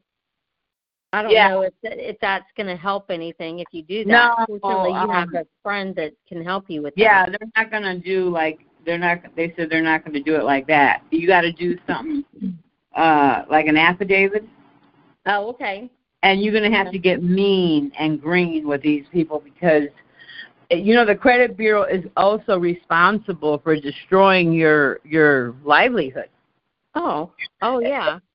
Especially if that, you're disputing something. And they just feel that by default, they can leave that on your credit report because they're saying it's the federal government.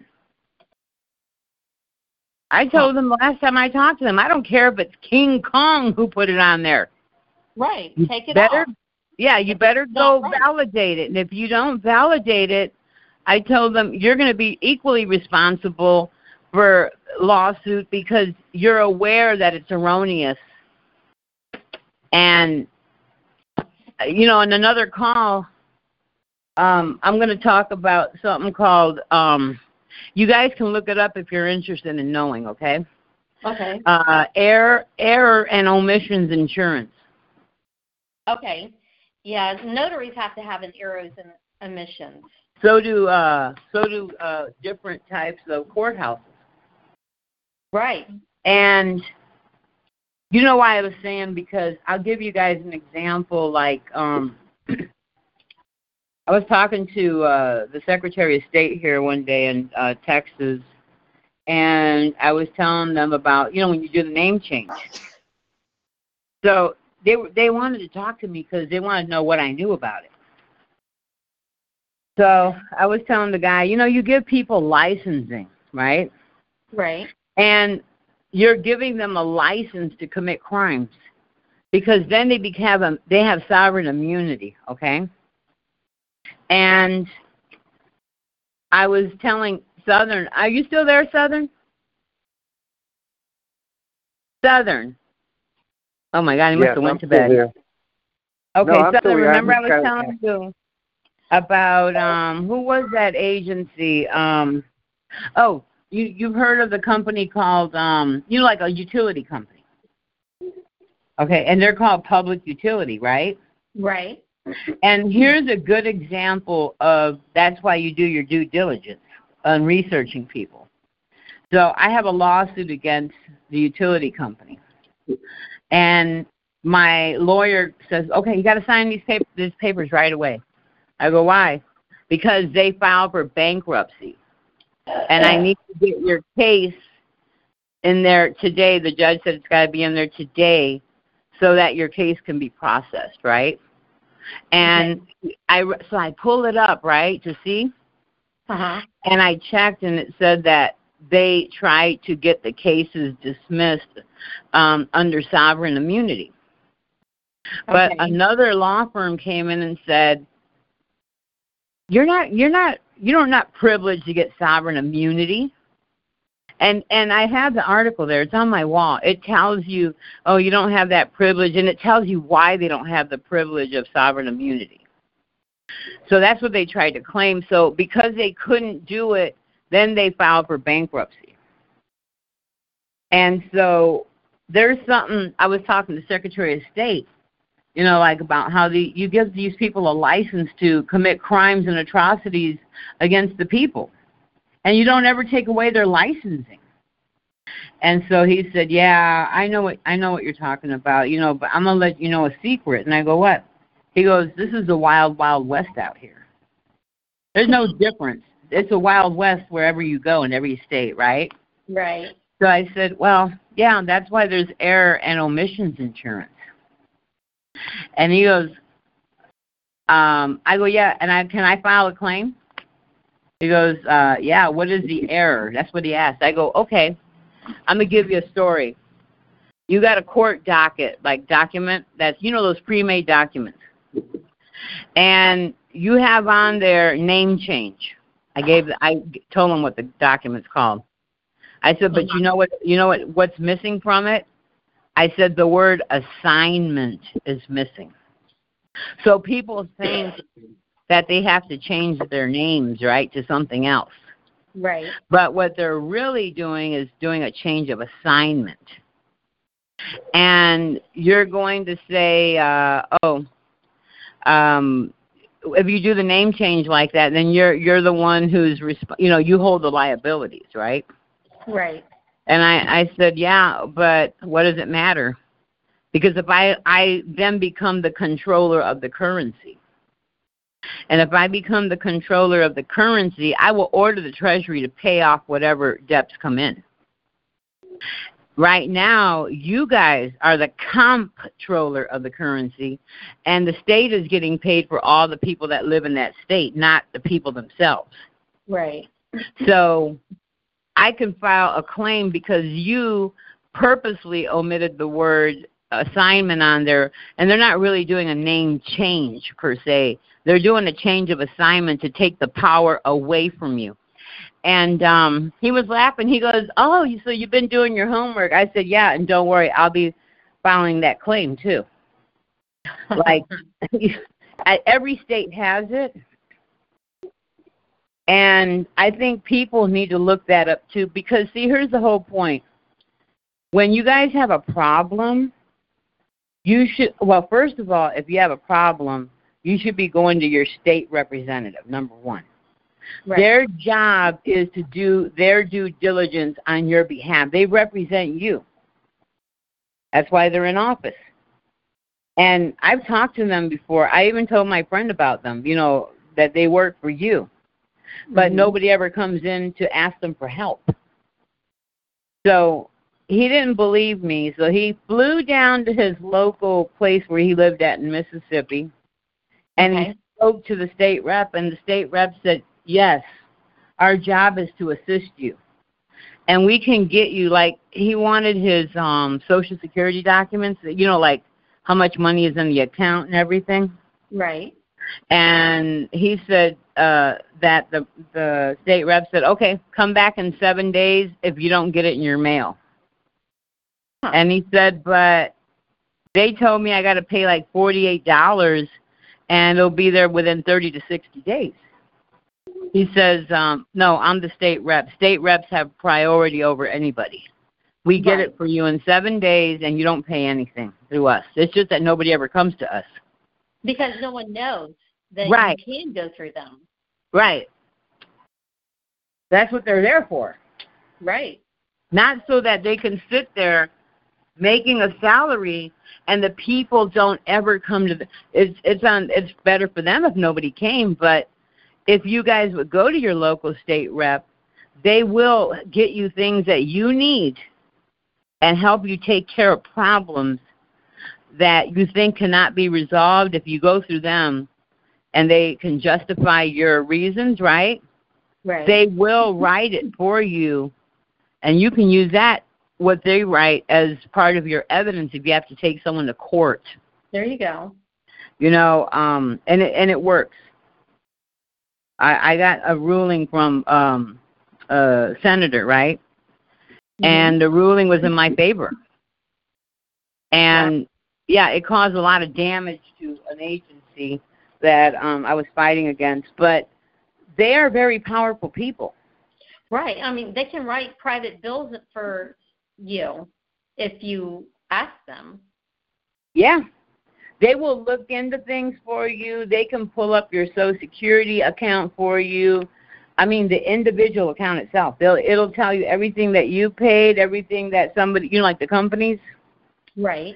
It'll show what they paid, how many years, and we even discussed it, too. Like, I was like, oh, they only count the last 10 years that you work, but what about the other 20 years?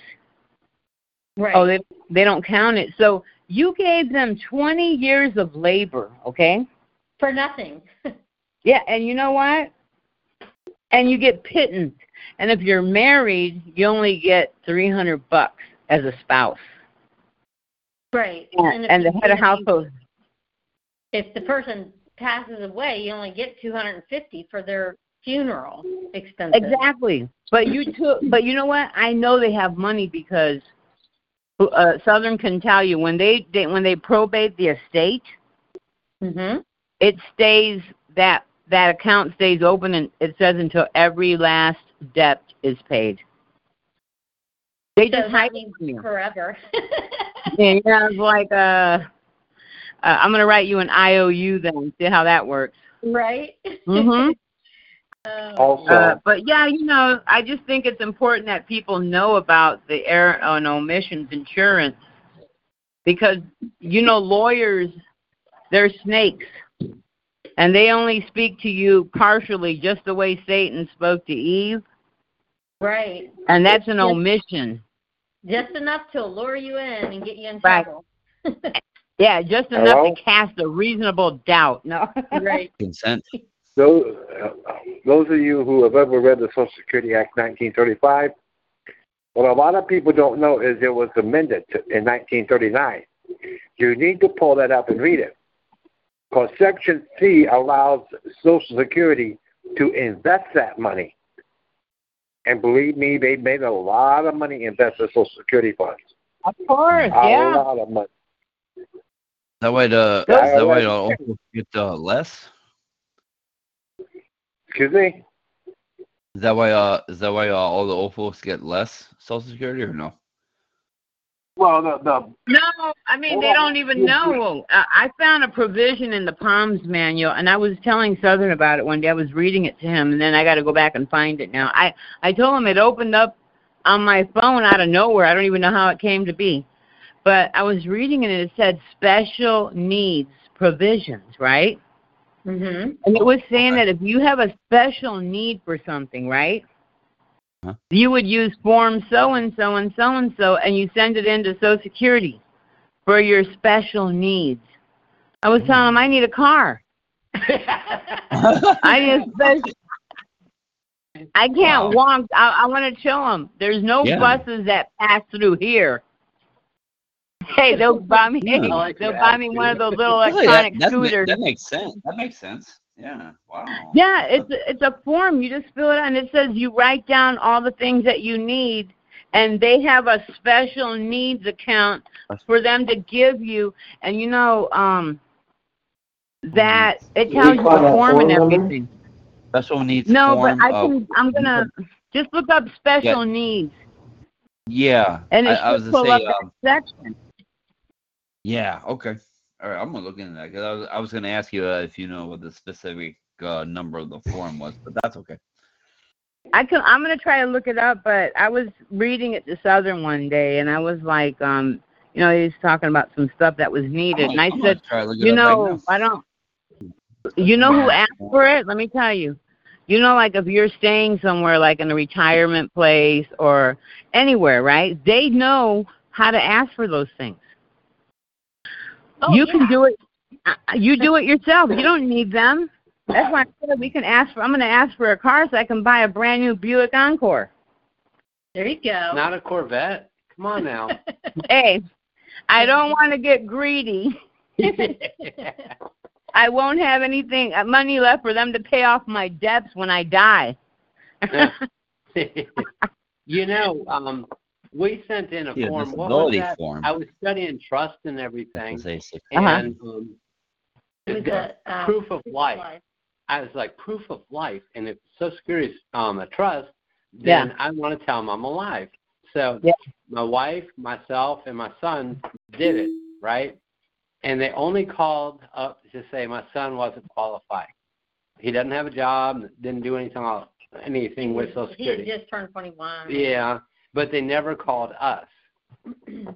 But we don't know what that is. They're saying that you're dead? Yeah, they think you're dead.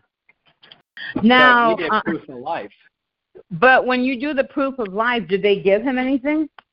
No. They called us and said he didn't qualify. Of the 3 forms we sent in, only one was called to us and said that didn't qualify. So we never got anything. Well, what's so funny is I don't know how this happened, but one day my daughter, she gets up one day, and her best friend is the head of this bank where she banks at.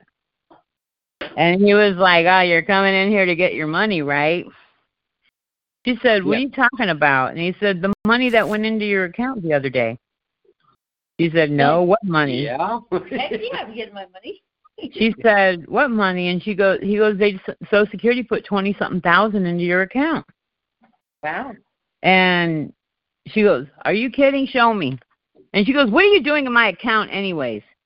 He says, well, when there's a large deposit like that, it goes through me. You know, like he's going to know these large deposits.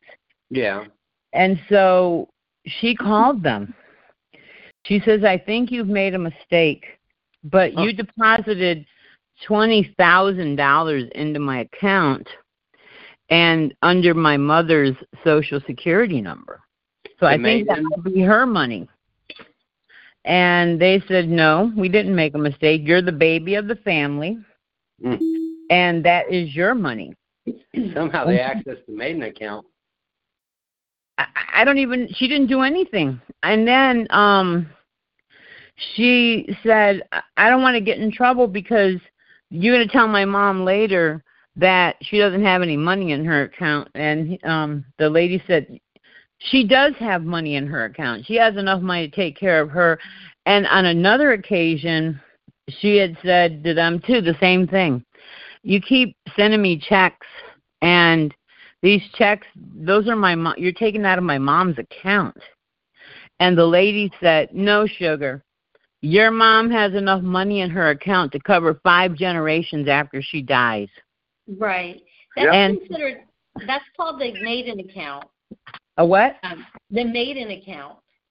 The maiden account is supposed to pay for the children, all the bills, everything for the children. Oh, really? Yeah. Well, you know what? She's never applied for anything to get the money. They just said that it goes to the baby. Yeah, the offspring. Yeah. So she would get a portion of it. So, say like you had 3 children. Right. Each one would get 1/3 of. Yeah. Okay, how do you apply for that? Keep track of how many babies. Yeah, but she never applied for it. You know what I'm saying? Hey, should they apply for that? Maybe it's in the private, because you said she worked for the bank and she talked to the head of the bank. No. Her best friend is the banker, you know, like the branch manager. Right. He saw that large deposit come through, so when she came in, she has 2 accounts there. So she was coming in to handle one of her, you know, her, like, you know, you keep a bill account, like a checking account. Right. And she had this other account. She said, I had a few dollars in it. She said, actually, I was going to close it one day. She said, when I was not so busy, and he said this money came through. You know, my kids, they'll worry if somebody gives them that kind of money. So they, you know, she reported it, and they said, no, that is your money. And she said, but it's not my social. Joe, so can you hear me? So maybe something that you did to trigger it. Yeah. Me? So, can you guys hear me? Yeah. Hi.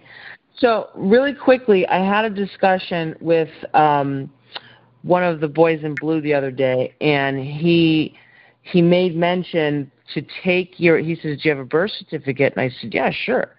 He says, you have to take it down to what they call the Department of Department of Public Safety, that's what he said, Department of Public Safety, and ask them to establish an account for you. Now, you is an entity who owes a debt to the United States, and you is the same entity on the blue certificate of live birth, the full proper name. So I just wanted to throw that out there, and my question was, did your daughter do anything with that office, the Department of Public Safety, or did you do something? Because you always doing stuff, Josie. So did you do something with the account? I called them one day because the police officer told me to go and get the civilian ID. Right. Because I was a civilian.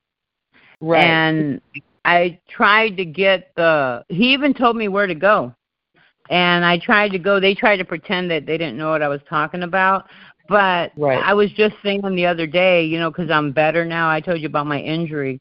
I was saying to my daughter-in-law, let's go over there again. I'm going to go, and I'm not going to leave until I get that ID. But they already said that I was a civilian. Right. And so I don't know if that triggered, but, you know, remember I told you about that time that I called them and I told them I'm filing a claim for my dad. You know, he died. Yep. And yep. Whatever is left in his account comes to me. And because my mom and dad are married, and they looked it up, and they said, yes, they are married on our records. Remember my dad claimed me, and he said he was married in the court in the probate? Yep. So I'm thinking that's where all the – because I read the law in Indiana, and it said that if your parents were married, then you get from the mother's estate and the father's estate, but in the father's estate, going generations back. And so that made me think that when they kept saying I had all this money in my account, I was thinking maybe because my dad claimed me, and they said that in the records it shows the marriage. And but something triggered for that money to come out. And you know what? They started sending her a check again every month of like almost $900. Well, you're a pass-through entity. And it's going through your account to her. And okay. I did a little bit of stuff with this. Yeah.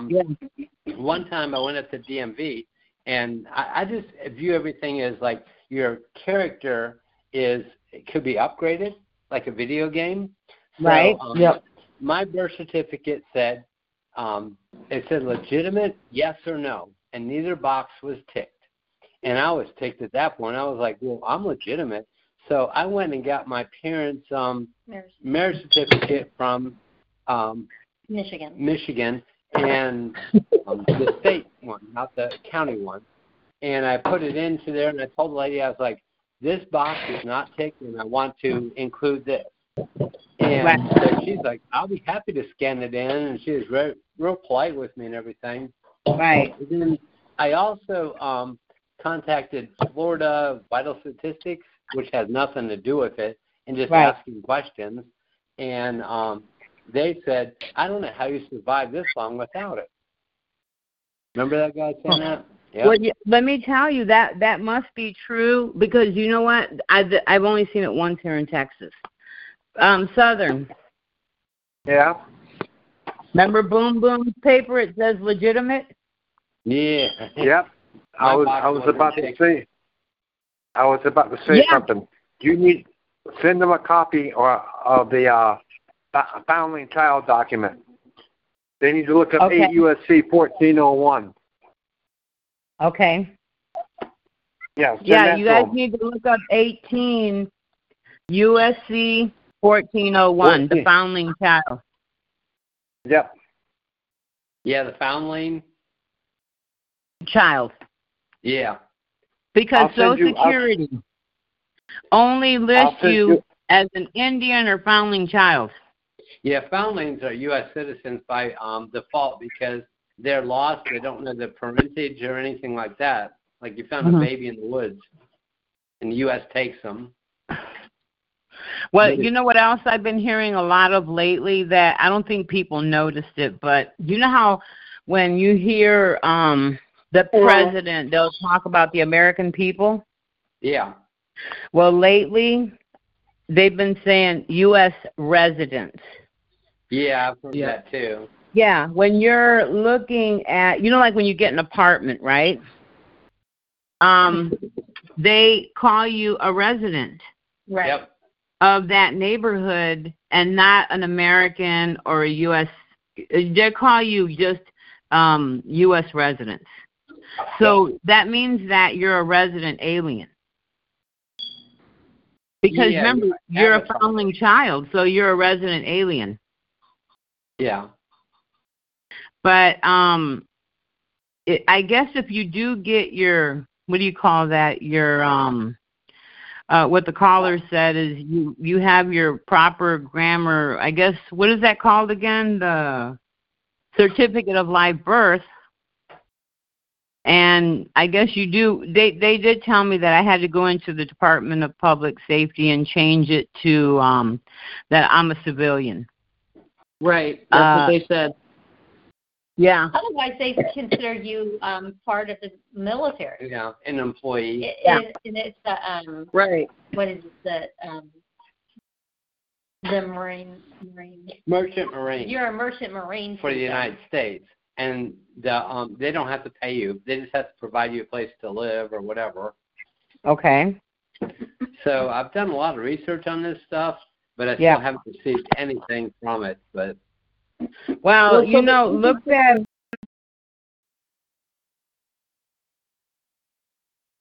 It showed up on my. Well, we've all been directed to the same place with different instructions. So So they told you, Joe, to get a civilian ID. They told me to establish an account. And then what did they tell you guys? They told us to get a county driver's license. Okay. And that falls under domicile? Yeah, pretty much.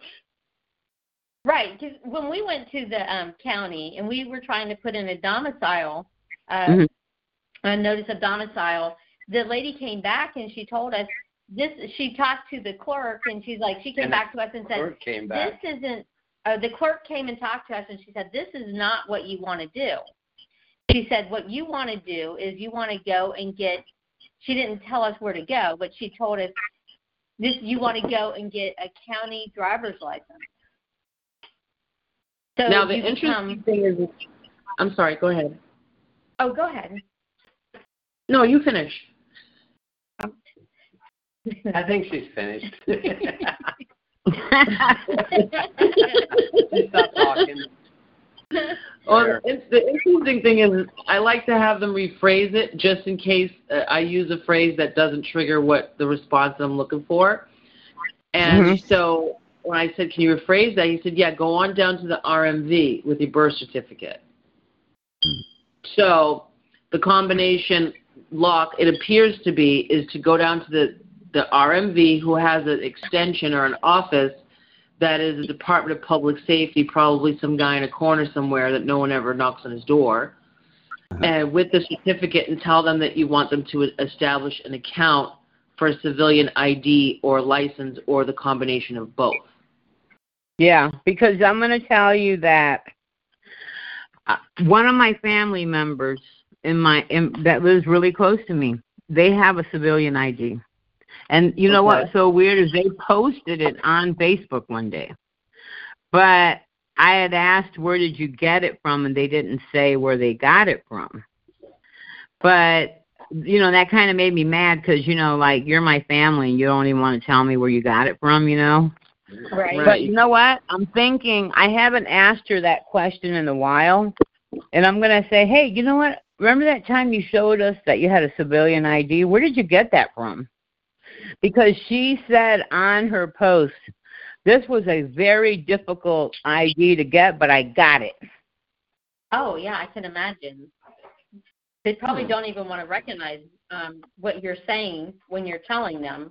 You should tell them about what your dad experienced at Social Security. Oh, yeah. My dad went to Social Security, and what he did was he was getting ready to retire. And the lady, she looked at her computer, and it was kind of facing her, and she's, like, got this really, you know, a big smile on her face, and she was, like, really happy, and whatever she saw on the screen.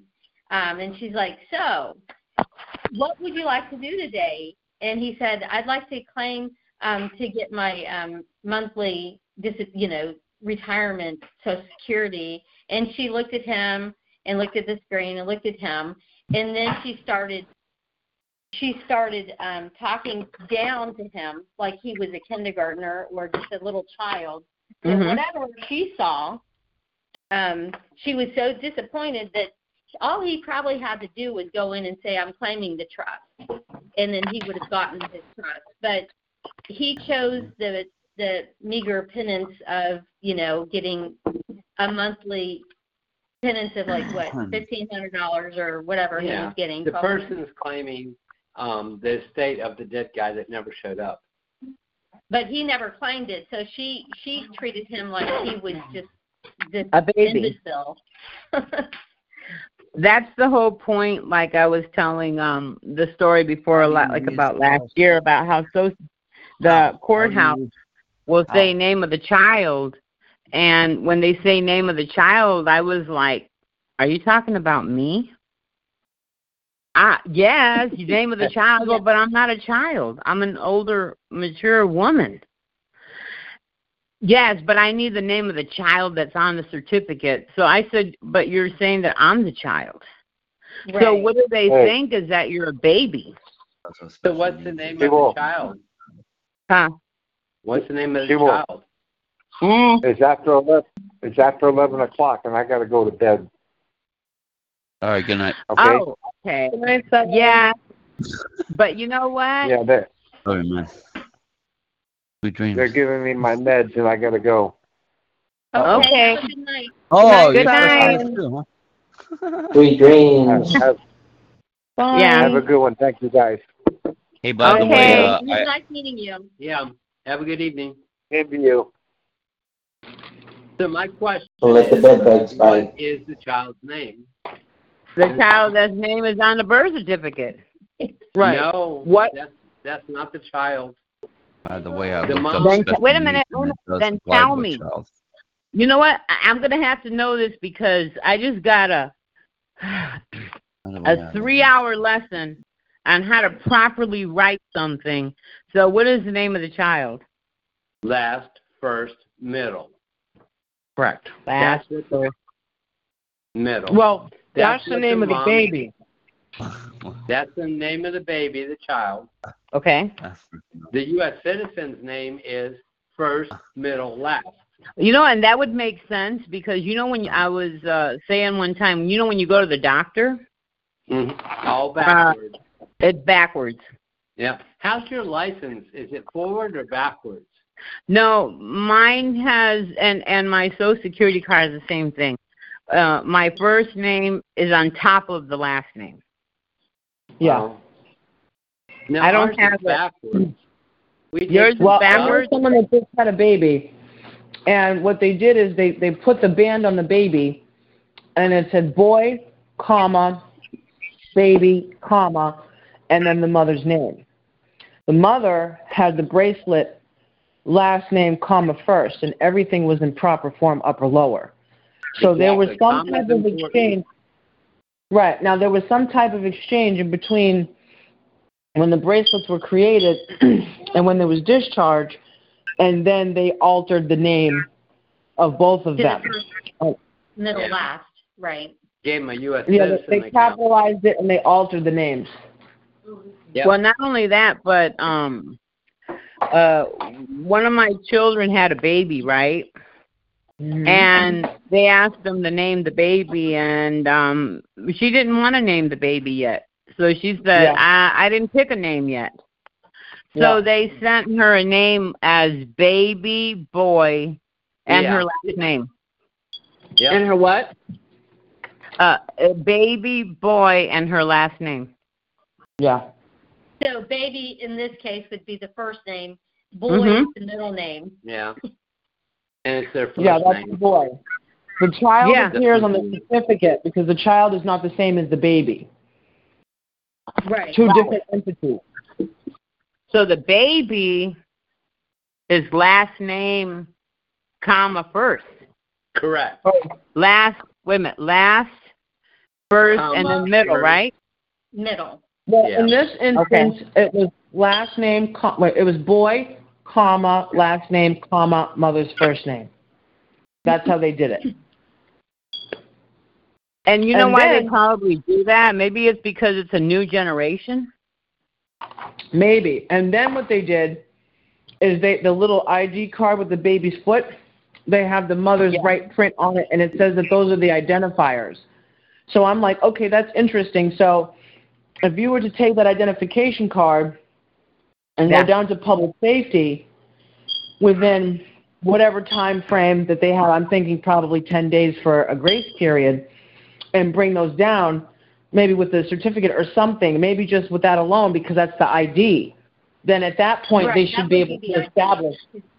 Yeah, because that's what it says. I'll I'll send it to you privately, Joe. And it says identification card. You want to hear something? I think I told you this story, too. My daughter had a baby, and she had a C-section, right? And you know how they clean the baby and they take the footprints and the mom's thumbprints. So my daughter, you know how they have to put you, I guess they numb you, and then she was feeling pain, so they gave her medication. So she saw them. She said, "What are you doing?" And they were doing the footprints, and they were trying to take her thumbprints. She said, "Give me that card right now. Give me that card." Yep. Smart. Hey, she took that card and she ripped it up, and she says, "You don't steal anything from anybody's body, not even mine or my baby's." They were like, okay. She threw it on garbage. But she ripped it up to so many pieces, and she says, "Don't ever do that again. Don't ever do it." And they said, okay, we're not going to do it. So, you know, she has no footprints, and you know what's so weird is that on the paperwork, you know, like the birth certificate, I'm going to have to make a copy of it. You know, it has their occupation. Right. Students. The long form usually carries the parent's occupation. And so I was telling her, you know, you could have gone and corrected that since you haven't. You know, you just tell them that you're the queen of this state. That's your occupation. They do the occupation so they can calculate a possible how much that child can earn. Because if the mom is a teacher and the dad's an engineer, they can kind of get an idea of where that child will be. How much that child will earn. They have like calculations that they can do. But you guys are missing the biggest point. They never set foot on the United States soil. They stepped on paper first. Yes, that's why we tell people that they steal your footprints. Yeah. So when you keep saying, "I have standing," right? Yeah, you don't. You really don't have any standing, trust me. And the immigrants have more standing. Because they come onto the land before they get their ID. Yep. Yeah, even I think that when the babies are born, from what I understand, that they automatically take the status of the mother.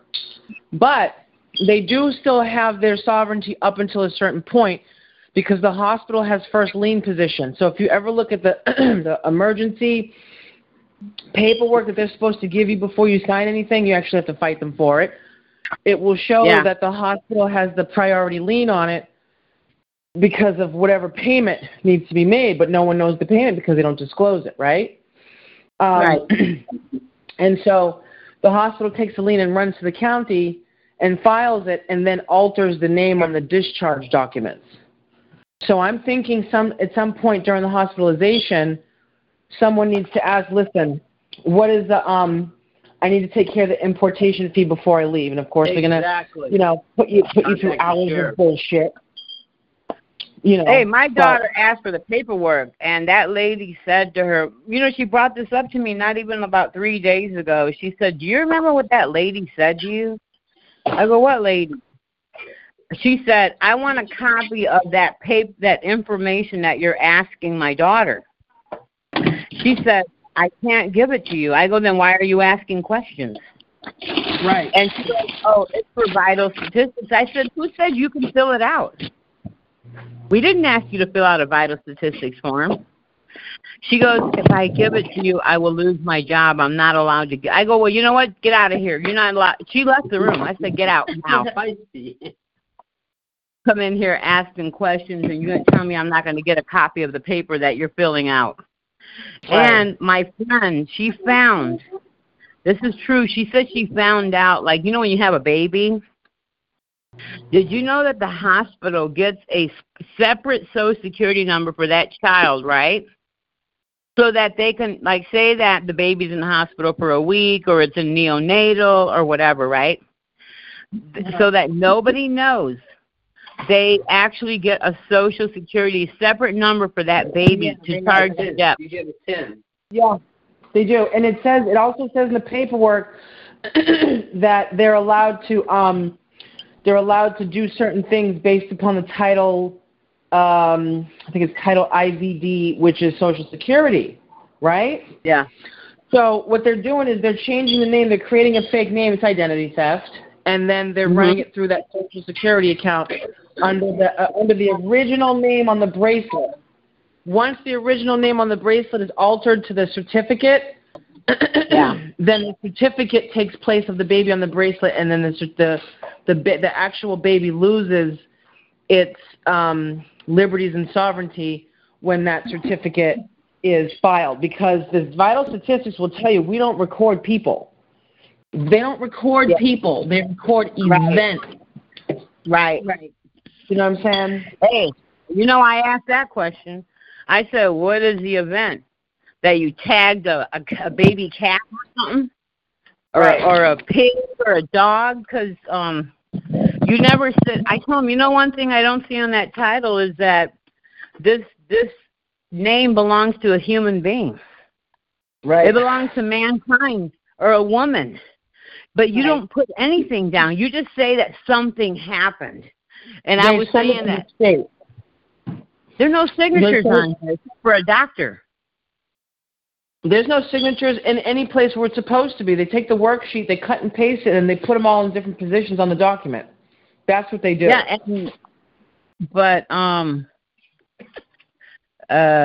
you know, there's where there's a will, there's a way, and way around that. But for now, I'm just testing the waters and.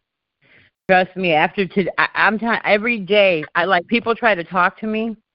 The reason why I can't talk to you is I'm so busy on that phone now because I'm better, you know, from what happened to me, that I'm fighting these people now. And I'm going to do a lot of hurting in these coming weeks like they ain't never seen before. You know, like, you have to put up with it, and I'm getting older. I hear you. And I feel like you're getting older. They try to abuse you. Yes, they do. Yeah, they won't listen. Oh, we're not going to do this. We're not. I even tell them, what do you think, that I'm a child or something? I'm not a child. But I said to myself, let me calm down, because I'm going to get you, and you're going to see. Like, people tell me this all the time. You can't do nothing to them. We've tried. I said, well, where there's a will, there's a way. That's probate. And but I'm going to be. I remember we were talking about this one time. We were saying probate, right? I said, yeah, but I'm not here to probate, honey. I'm here to masturbate you. Hey,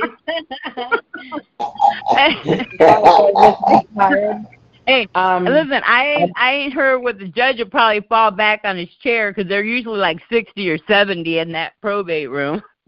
Oh, jeez. I'm going to go to bed. My phone's dying. I'll say, take a Viagra and call it a day. Anyway, I hope... you guys enjoyed the call, and you know, I'm glad that you came on. I love hearing your voice.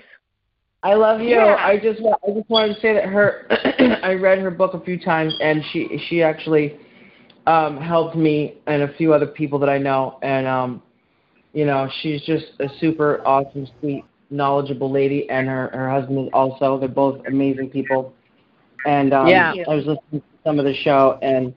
You know, they're just valuable hidden gems in this world, and there's, you know, not as many as there used to be, you know. So right. With that, and you know, you'll find more gems, but I'm going to thank everybody for being on the call, and we had a lot of surprise people on today, and that you join us next week, and let me see if I find that special needs provision in the POMS manual.